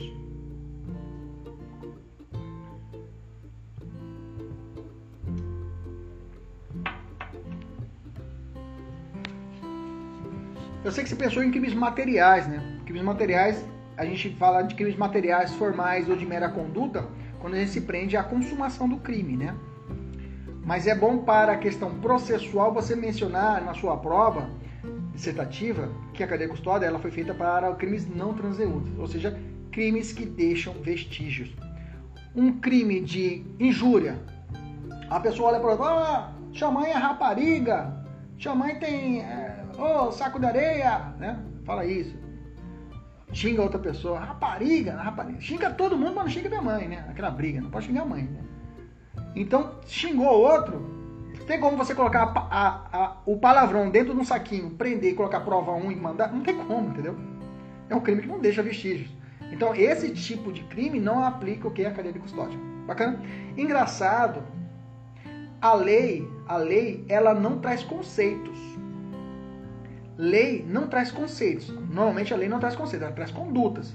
Mas essa parte ela trouxe conceito, o que é vestígio. E isso é perigoso? É perigoso. Por quê? O examinador pode colocar um conceito e perguntar: o que é isso aí? É vestígio? O que é isso aí? Esse é complicador. Então, o que é bom? Você analisar cada conceito legal. Né? ela trouxe, por exemplo, o conceito de lá em cima. Vou voltar aqui só um pouquinho só pra gente voltar aqui. Lá na parte de. Lá no, no primeiro. No artigo 158b. Fala assim: a cadeia de custódia compreende rastreamento do vestígio nas seguintes etapas: reconhecimento, aí ele conceitua reconhecimento. Isolamento, aí ele conceitua isolamento. Fixação, mesma coisa. Depois, coleta, acondicionamento, e vem citando: acondicionamento, transporte, recebimento, processamento ok? Armazenamento, descarte. Então, ela, ele conceituou cada ato da cadeia de custódia. Então, tem que ficar atento para os similares, tá? Isso aqui é uma prova mais avançada. OAB e, e, e, e, não cai esse tipo de prova, não cai esse tipo de questão assim conceitual. É mais a prova mais avançada. Estou falando de investigador, daí para cima, ok? Beleza? Vamos continuar aqui. É, o início da cadeia de custódia, quando começa a cadeia de custódia? Ela começa primeiro com a preservação do local do crime e com os procedimentos policiais ou periciais nos quais seja detectada a existência do vestígio. Lembra lá no artigo 6 do Código de Processo Penal? A autoridade policial irá até o local, irá preparar para preservar o local do crime. Lembra disso? É, está falando, o início da cadeia de custódia começou ali, quando eu vou preservar o local do crime para que não seja modificado. Lembre, né? Se o agente público ele modifica o local do crime, comete qual crime? Crime de abuso de autoridade. Tá? Se ele mudar o local do crime, comete crime de abuso. Se for agente público, comete crime de abuso de autoridade. Bacana? Se for particular, aí vai para o 347 lá do Código Penal. Beleza? Maravilha. E aí eu venho falando, aí vem falando o seguinte: é, o que se entende por vestígios, Vestígios é todos os objetos ou material bruto, visível, latente, constatado ou recolhido que se relaciona à infração penal. Todos os vestígios coletados no decurso do inquérito policial ou processo devem ser tratados na, na forma do CPP, mas que ficam responsáveis pelo detalhamento e forma de cumprimento é o chamado órgão central de perícia oficial de natureza criminal. Órgão central de perícia oficial de natureza criminal. Quando foi determinada a lei, quando foi alterado, normalmente quem é, realizou essa, essa situação de recebeu essa função, normalmente as polícias técnicas. Né? Nós temos aqui no Mato Grosso a Polita, Polícia Politec e ela recebeu essa, essa missão de ser um órgão central de perícia oficial de natureza criminal e os outros estados para se adequarem a essa função de é, acolhimento dessa prova desses vestígios, ok? E aí o artigo 158b vem trazendo o que é a cadeia de custódia reconhecimento e isolamento. E como eu falei para você, tem que dar uma lida a respeito é, desta sequência, tá? Eu vou destacar duas aqui. Vamos lá. O processamento, o acondicionamento, processamento e o armazenamento. Pode anotar aí para vocês, se você quiser grifar. O acondicionamento 5, o processamento o 8, inciso 8, e o armazenamento, o 9. Acondicionamento é o procedimento por meio do qual cada vestígio coletado é embalado de forma individualizada, de acordo com suas características físicas, químicas e biológicas, para posterior análise com anotação da data, hora e nome de quem realizou a coleta do acondicionamento. Bacana? E aí eu tenho o processamento, exame pericial em si. Então, o processamento é a perícia realizada manipulação do vestígio de acordo com a metodologia adequada às suas características biológicas, físicas e químicas, a fim de se obter o resultado desejado. Então, ó, presta atenção. O processamento já é o trabalho em cima do vestígio. Me dá um exemplo, professor. Exame de corpo e delito. O exame de corpo e delito é uma, uma hipótese de processamento já da realização da cadeia de custódia. Se você pode colocar como exemplo aí, não coloquei, mas pode anotar do lado aí, ó. Lá na parte do processamento, no inciso oitavo, coloca lá no exemplo, exame de corpo e delito. Meus amigos, exame de corpo e delito não é só na pessoa, tá? Se eu tenho um documento falso, é feito o exame de corpo e delito no documento falso. Então, o exame de corpo e delito, você pensa, ah, professor, é quando eu vou lá. Não, não é só física, não é só pessoa humana, não, tá? Exame de corpo e delito é o exame do corpo. Qual que é o corpo do delito? Ah, é a, é a cédula da identidade falsa. Então, vou analisar ela. Então, cuidado, tá? Então, o exame de corpo e delito não é só na pessoa, que a gente está acostumado a ouvir isso, né, no dia a dia. E o último que eu falei é armazenamento, é o procedimento referente à guarda e condições adequadas, beleza? Toma cuidado com esses três conceitos aí. E aí eu vou avançando e eu quero falar com vocês um julgado agora de 2017, tá? Que é a respeito do lacre, tá? É, onde que tá isso, professor? Tá na parte mais embaixo um pouquinho, tá? Fala do acondicionamento, tá assim. A ausência de lacre em todos os documentos por si só nulifica toda a prova? Não. Cada prova realizada vai ter que ser realizado um lacre. O STJ desde 2017 já falou, se faltar um lacre, não quer dizer que haverá nulidade daquela prova, tá? Então a ausência de lacre pelo entendimento 2017 do, do, STJ, ainda é isso, tá? Vamos ver agora com as futuras decisões do STJ, quando começar a acomodar ou quando chegar a essas questões ao STJ e STF, vamos ver qual é a posição dos seus tribunais superiores. Mas por enquanto, a ausência de lacre não gera nulidade, tá? Central de custódia, vou pular essa parte, né? Central de custódia, e aí eu tenho as medidas. É, é, não, tem que falar, é o 18E, né? que, que é esse central, central de custódia, né? É, todos os institutos de criminalistas deverão ter uma central de custódia, central que vai, ser, vai cuidar dessa custódia, de custodiar, ou seja, de guardar é, esses vestígios, né? A gestão deve ser desvinculada diretamente do órgão central de perícia, né? Deve ser uma, olha, que ser vinculada diretamente ao órgão central de perícia. Então, eu teria o órgão central de perícia e eu teria essa central de custódia onde vai ser realizada a guarda desses documentos, dessa prova. Beleza? Eu acho que dá para avançar mais. Eu encerrei cadeia de custódia, tá? Deixa eu falar só mais uma e aí a gente encerra a aula de hoje. Deixa eu falar, essa aqui é curtinha, né? É, medidas cautelares diversas da prisão, artigo 282, parágrafo 2 né? E aí, já vou descer lá embaixo, vou descer aqui, ó. O que era antes e o que é agora, né? Após a lei pacote anticrime, o juiz pode conceder medidas cautelares de ofício. Isso aqui é importante. Vamos lá, para tudo, para tudo, para tudo. Olha para mim, levanta a cabeça. Olha para mim, levanta a cabeça. Presta atenção. Você sabe que existem as medidas cautelares de, de, de, de, apreensão, de arresto, sequestro de bens, e tem a medida cautelar diversa da prisão de pessoa. Que eu posso ter, por exemplo, monitoramento eletrônico é uma medida cautelar diversa da prisão. Ou seja, ao invés de manter o cara preso, ele fica monitorado. Tá? É uma medida cautelar? É uma medida cautelar. Então a medida cautelar pode ser de bens ou pode ser de pessoas. A pergunta é: essas medidas cautelares determinadas podem ser dadas pelo juiz de ofício?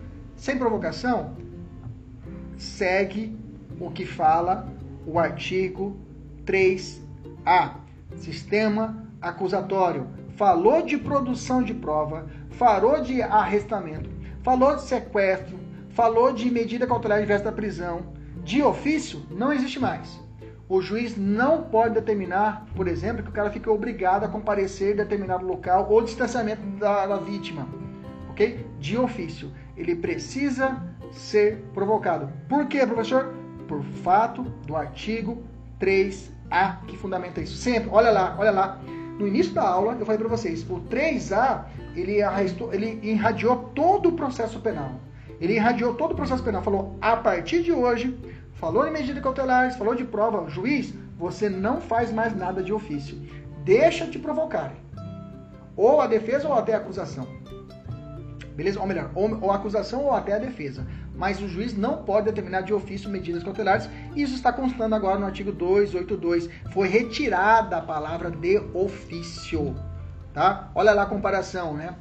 Antes era assim, as medidas Estou lendo o artigo 282, parágrafo 2 Antes do pacote, as medidas cautelares serão decretadas pelo juiz de ofício ou a requerimento das partes, parará, parará, parará. Continua.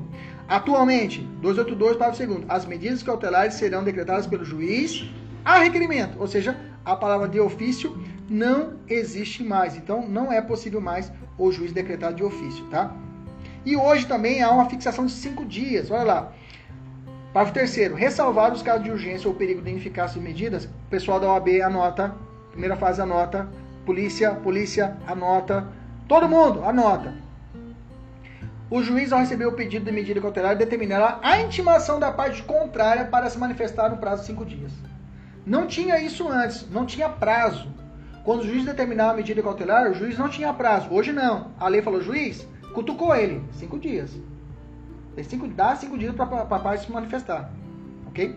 Então, determinar a intimação da parte contrária para se manifestar no prazo de cinco dias. Então, a parte agora tem cinco dias para manifestar, não está mais solto. Tá? E os casos de urgência ou de perigo deverão ser justificados e fundamentados em decisão que contém elemento do caso concreto que justifiquem essa medida excepcional. Então veja, o juiz agora, uma medida cautelar diversa da prisão ou outra medida, um arresto, um sequestro de um bem, se isso causar um prejuízo à vítima, ao criminoso, digamos assim, ele tem que fundamentar. Hoje, o juiz, tudo ele tem que fundamentar. Vocês vão ver quando a gente estudar prisão preventiva na próxima aula, você vai ver que tudo ele precisa fundamentar. Se não fundamentar, inclusive tem lá no 564 agora, tem uma nova hipótese de nulidade processual. Pessoal da segunda fase aí, pessoal da defensoria segunda fase. Nulidade processual que tem que ser mencionada na preliminar de mérito. Beleza? E aí o parágrafo 4 também foi retirado de ofício. O juiz não pode mais de ofício por exemplo, substituir a medida cautelar ou decretar prisão preventiva, mesmo em caso de descumprimento das, das obrigações impostas. Lembra-se que você aprendeu isso. O juiz determinou para o cara fazer um caso, falou assim: olha, você vai fazer isso, Mas se você não fazer, eu vou converter em preventiva. Beleza? Ou se o cara é preso em flagrante, você é preso em flagrante, ou vou converter em preventiva. Hoje, a preventiva, para ser convertida, o, grava, levanta a cabeça um pouquinho, vamos lá, levanta a cabeça, vem comigo, olha para mim. A preventiva, medida cautelar, só pode ser determinada, a substituição para a preventiva só pode ser convertida se houver provocação. Ou seja, prisão preventiva tem que existir provocação para qualquer situação. Para decretação dela, para conversão de flagrante ou para substituição pelo descumprimento de uma outra obrigação imposta. Juiz de monitoramento eletrônico. Ontem passou esses dias que o cara colocou o, a tornozeleira ligada num, numa uma placa de ferro lá no esgoto para poder carregar. Ele fez um gato nela. Ele, ou então se ele romper a tornozeleira, beleza? Tranquilo? É uma medida cautelar que é o monitoramento. Pergunto, o juiz pode de ofício. Ah, você rompeu? Vou decretar prisão preventiva para você. Ele pode sozinho? Não. Alguém tem que ir lá e cutucar ele. O promotor tem que pedir. Excelência, converte preventiva. O juiz fala, beleza, agora eu converto. Medida cautelar. Se, então, converter para preventiva tem que ser o quê? Provocado. Bacana? Deixa eu ver aqui. É, isso eu falei a mesma coisa, né? Converter, já Revogar também é medida cautelar. Juiz de ofício revogar a medida cautelar. Né? Ah, tá. Revogar, ou seja, beneficiar o criminoso, olha para mim. Olha para mim. Revogar para beneficiar o criminoso pode de ofício. Lembre-se, tudo de bom pro criminoso, meus amigos. Revogar de ofício, não, eu vou tirar, coitado dele. Vou tirar. Ele pode fazer isso? Pode. Agora, revogar e converter outra, não pode, tem que ser provocado. Entendemos isso? Então, se for para beneficiar, o juiz pode de ofício? Pode. Se for para prejudicar, ele pode de ofício, ou seja, sem ninguém falar para ele, não pode. Bacana? Anotar essa parte, bem que está bem mastigado no material, é o parágrafo 6 E aí começa a parte de prisão cautelar, né? Prisão cautelar 283. E eu vou deixar essa parte de prisão cautelar para nós falarmos aí na próxima aula. Já está ótimo, já, já, já, atingimos aí 3 horas de aula, mais um pouquinho. Está bem cansativo já, já quero já encerrar. Então, pessoal aí, tira uma foto aí, pessoal, dá um print na tela aí, os seus amigos, fala que semana que vem vai ter a segunda parte. Aqueles que queiram se inscrever, tá aberta a inscrição. Essa aula vai ser gravada, o cara poderá assistir depois, tá? É, divulguem aí o nosso curso. É, não vou fazer foto selfie que não dá, mas obrigado aí pela atenção. Semana que vem estamos aqui de novo. Deixa eu mandar um abraço para todo mundo aí. Pode abrir falar um oi aqui. Andressa, oi. Bianca, oi. Bruno Barros, oi. Dá um tchau aí, Camille. Camila Chesma. Se curtiu, pode compartilhar. Se não gostou, compartilha também para seus inimigos, para ele poder estudar de forma errada comigo, se for o caso. Cícero Dalmolino, Cris Chagas, Cristiane Soares, Emanuele, Eric, é, a Laís. Travou meu computador, mas tudo bem, não estou vendo mais nada. Beleza? Eu acho que até o computador já sabe que vai parar, ele já travou. Beleza? Então tá bom, gente. Um abraço. Aí, beleza. Aí é que todo mundo falou ao mesmo tempo aí. Dá, pode dar uma boa tarde aí, gente. Tchau, boa tarde, Francineira, Franciene. Franciane, Felipe, Érica, pode dar boa tarde aí, galera. Tudo bem. Isso, dá um tchau aí. Wilde, todo mundo, Maria, Maiana, Maiara, Kelly, um abraço. Gente, tá mais. Tchau, tchau. Fique com Deus. Pessoal da OAB tem simulado amanhã, hein?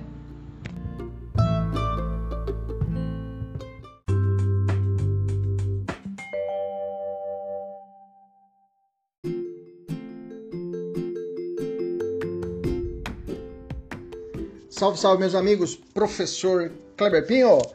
Vamos responder uma questão aqui juntos a respeito de crime homicídios impróprios. Olha só a questão. Carlos trabalha como salva-vidas no clube é, municipal de Cuiabá. O clube abre diariamente às 8 da manhã e a piscina do clube funciona de terça a domingo das 9 às 17 horas. Bacana? Beleza? Com intervalo de almoço aí de, de, de meio-dia às 1 da tarde. Carlos ele é um salva-vidas, é o único salva-vidas do clube. E ele sabe, inclusive, da responsabilidade do seu trabalho por várias crianças, né? Pois várias crianças utilizam a piscina diariamente. E muitas dependem da sua atenção total para não morrerem afogadas, né? Normalmente, Carlos trabalha em, é, com atenção e dedicação, mas naquele dia, 2 de janeiro, estava particularmente cansado, pois dormira muito tarde após as comemorações do Réveillon. Assim, ao invés de voltar do almoço às, a, na hora, ou seja, ele voltasse às 13 horas, que entraram na piscina é, é, é, é, aliás, para voltar no almoço nesse, nesse horário, ele decidiu tirar um cochilo a mais.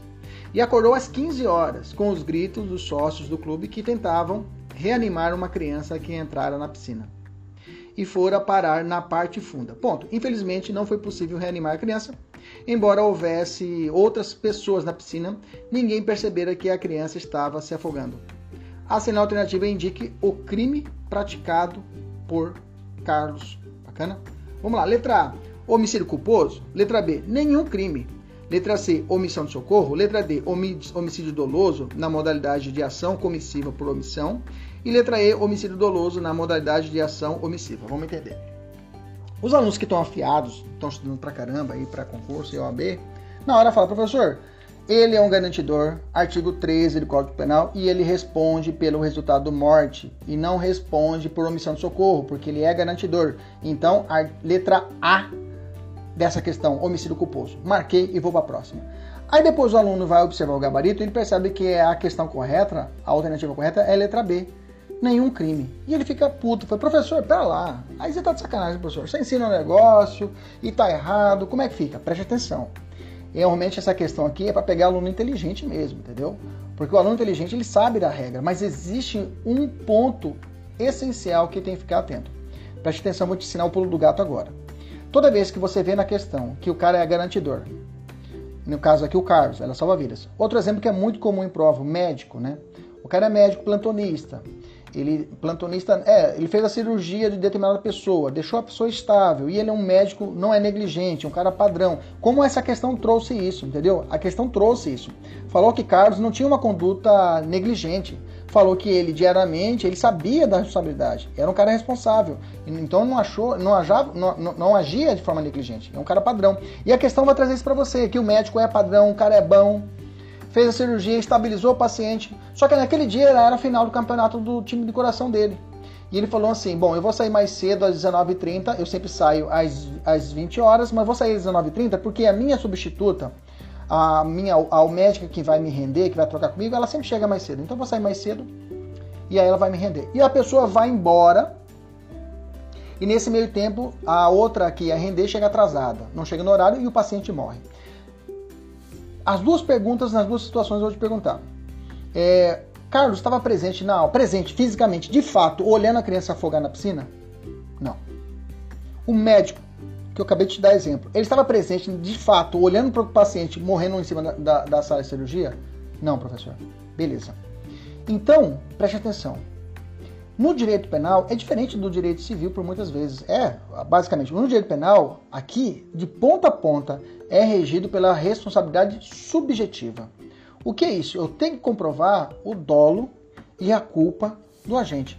Ah, professor, agiu com culpa professor, agir com culpa, mas quando eu, eu vou agir com culpa, eu tenho que estar no cenário do crime.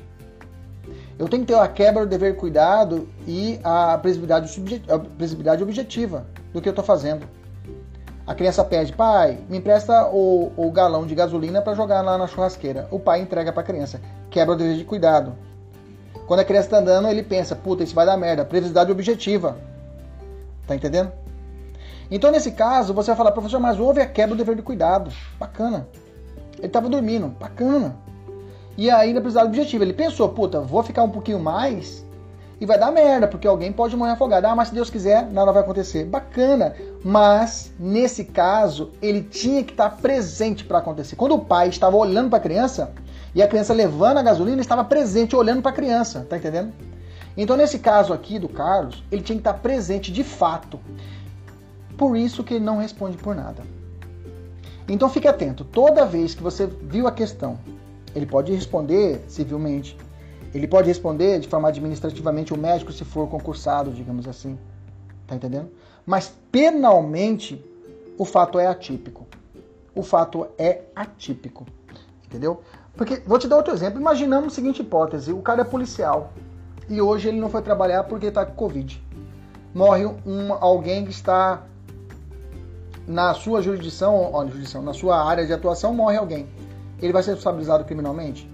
Não. Então, para que haja realmente a punição daquela pessoa que é um garantidor, tem que estar de fato no cenário do crime, tá? É, se eu fosse contrariar isso, estaria diante de uma verdadeira é, é, é, aberração jurídica e pela teoria da hipotética dos antecedentes causais, o completo e a implementação do risco proibido demandado em nosso ordenamento, eu não poderia puni-lo de forma objetiva. Ok? Então, se você entendeu nada que eu te disse, quero que você grave o seguinte: se o cara é garantidor e a prova falou que ele é um cara, um cara top pra caramba, o cara cuida de tudo certinho, nunca faz nada errado, é padrão, mas naquele dia ele vacilou, mas ele não estava presente, não estava frente a frente, olho no olho no cenário do crime, ele não responde por nada. Beleza? Vai por mim. Vai por mim. Bacana? Tranquilo? Um abraço, até a próxima. Tchau, tchau.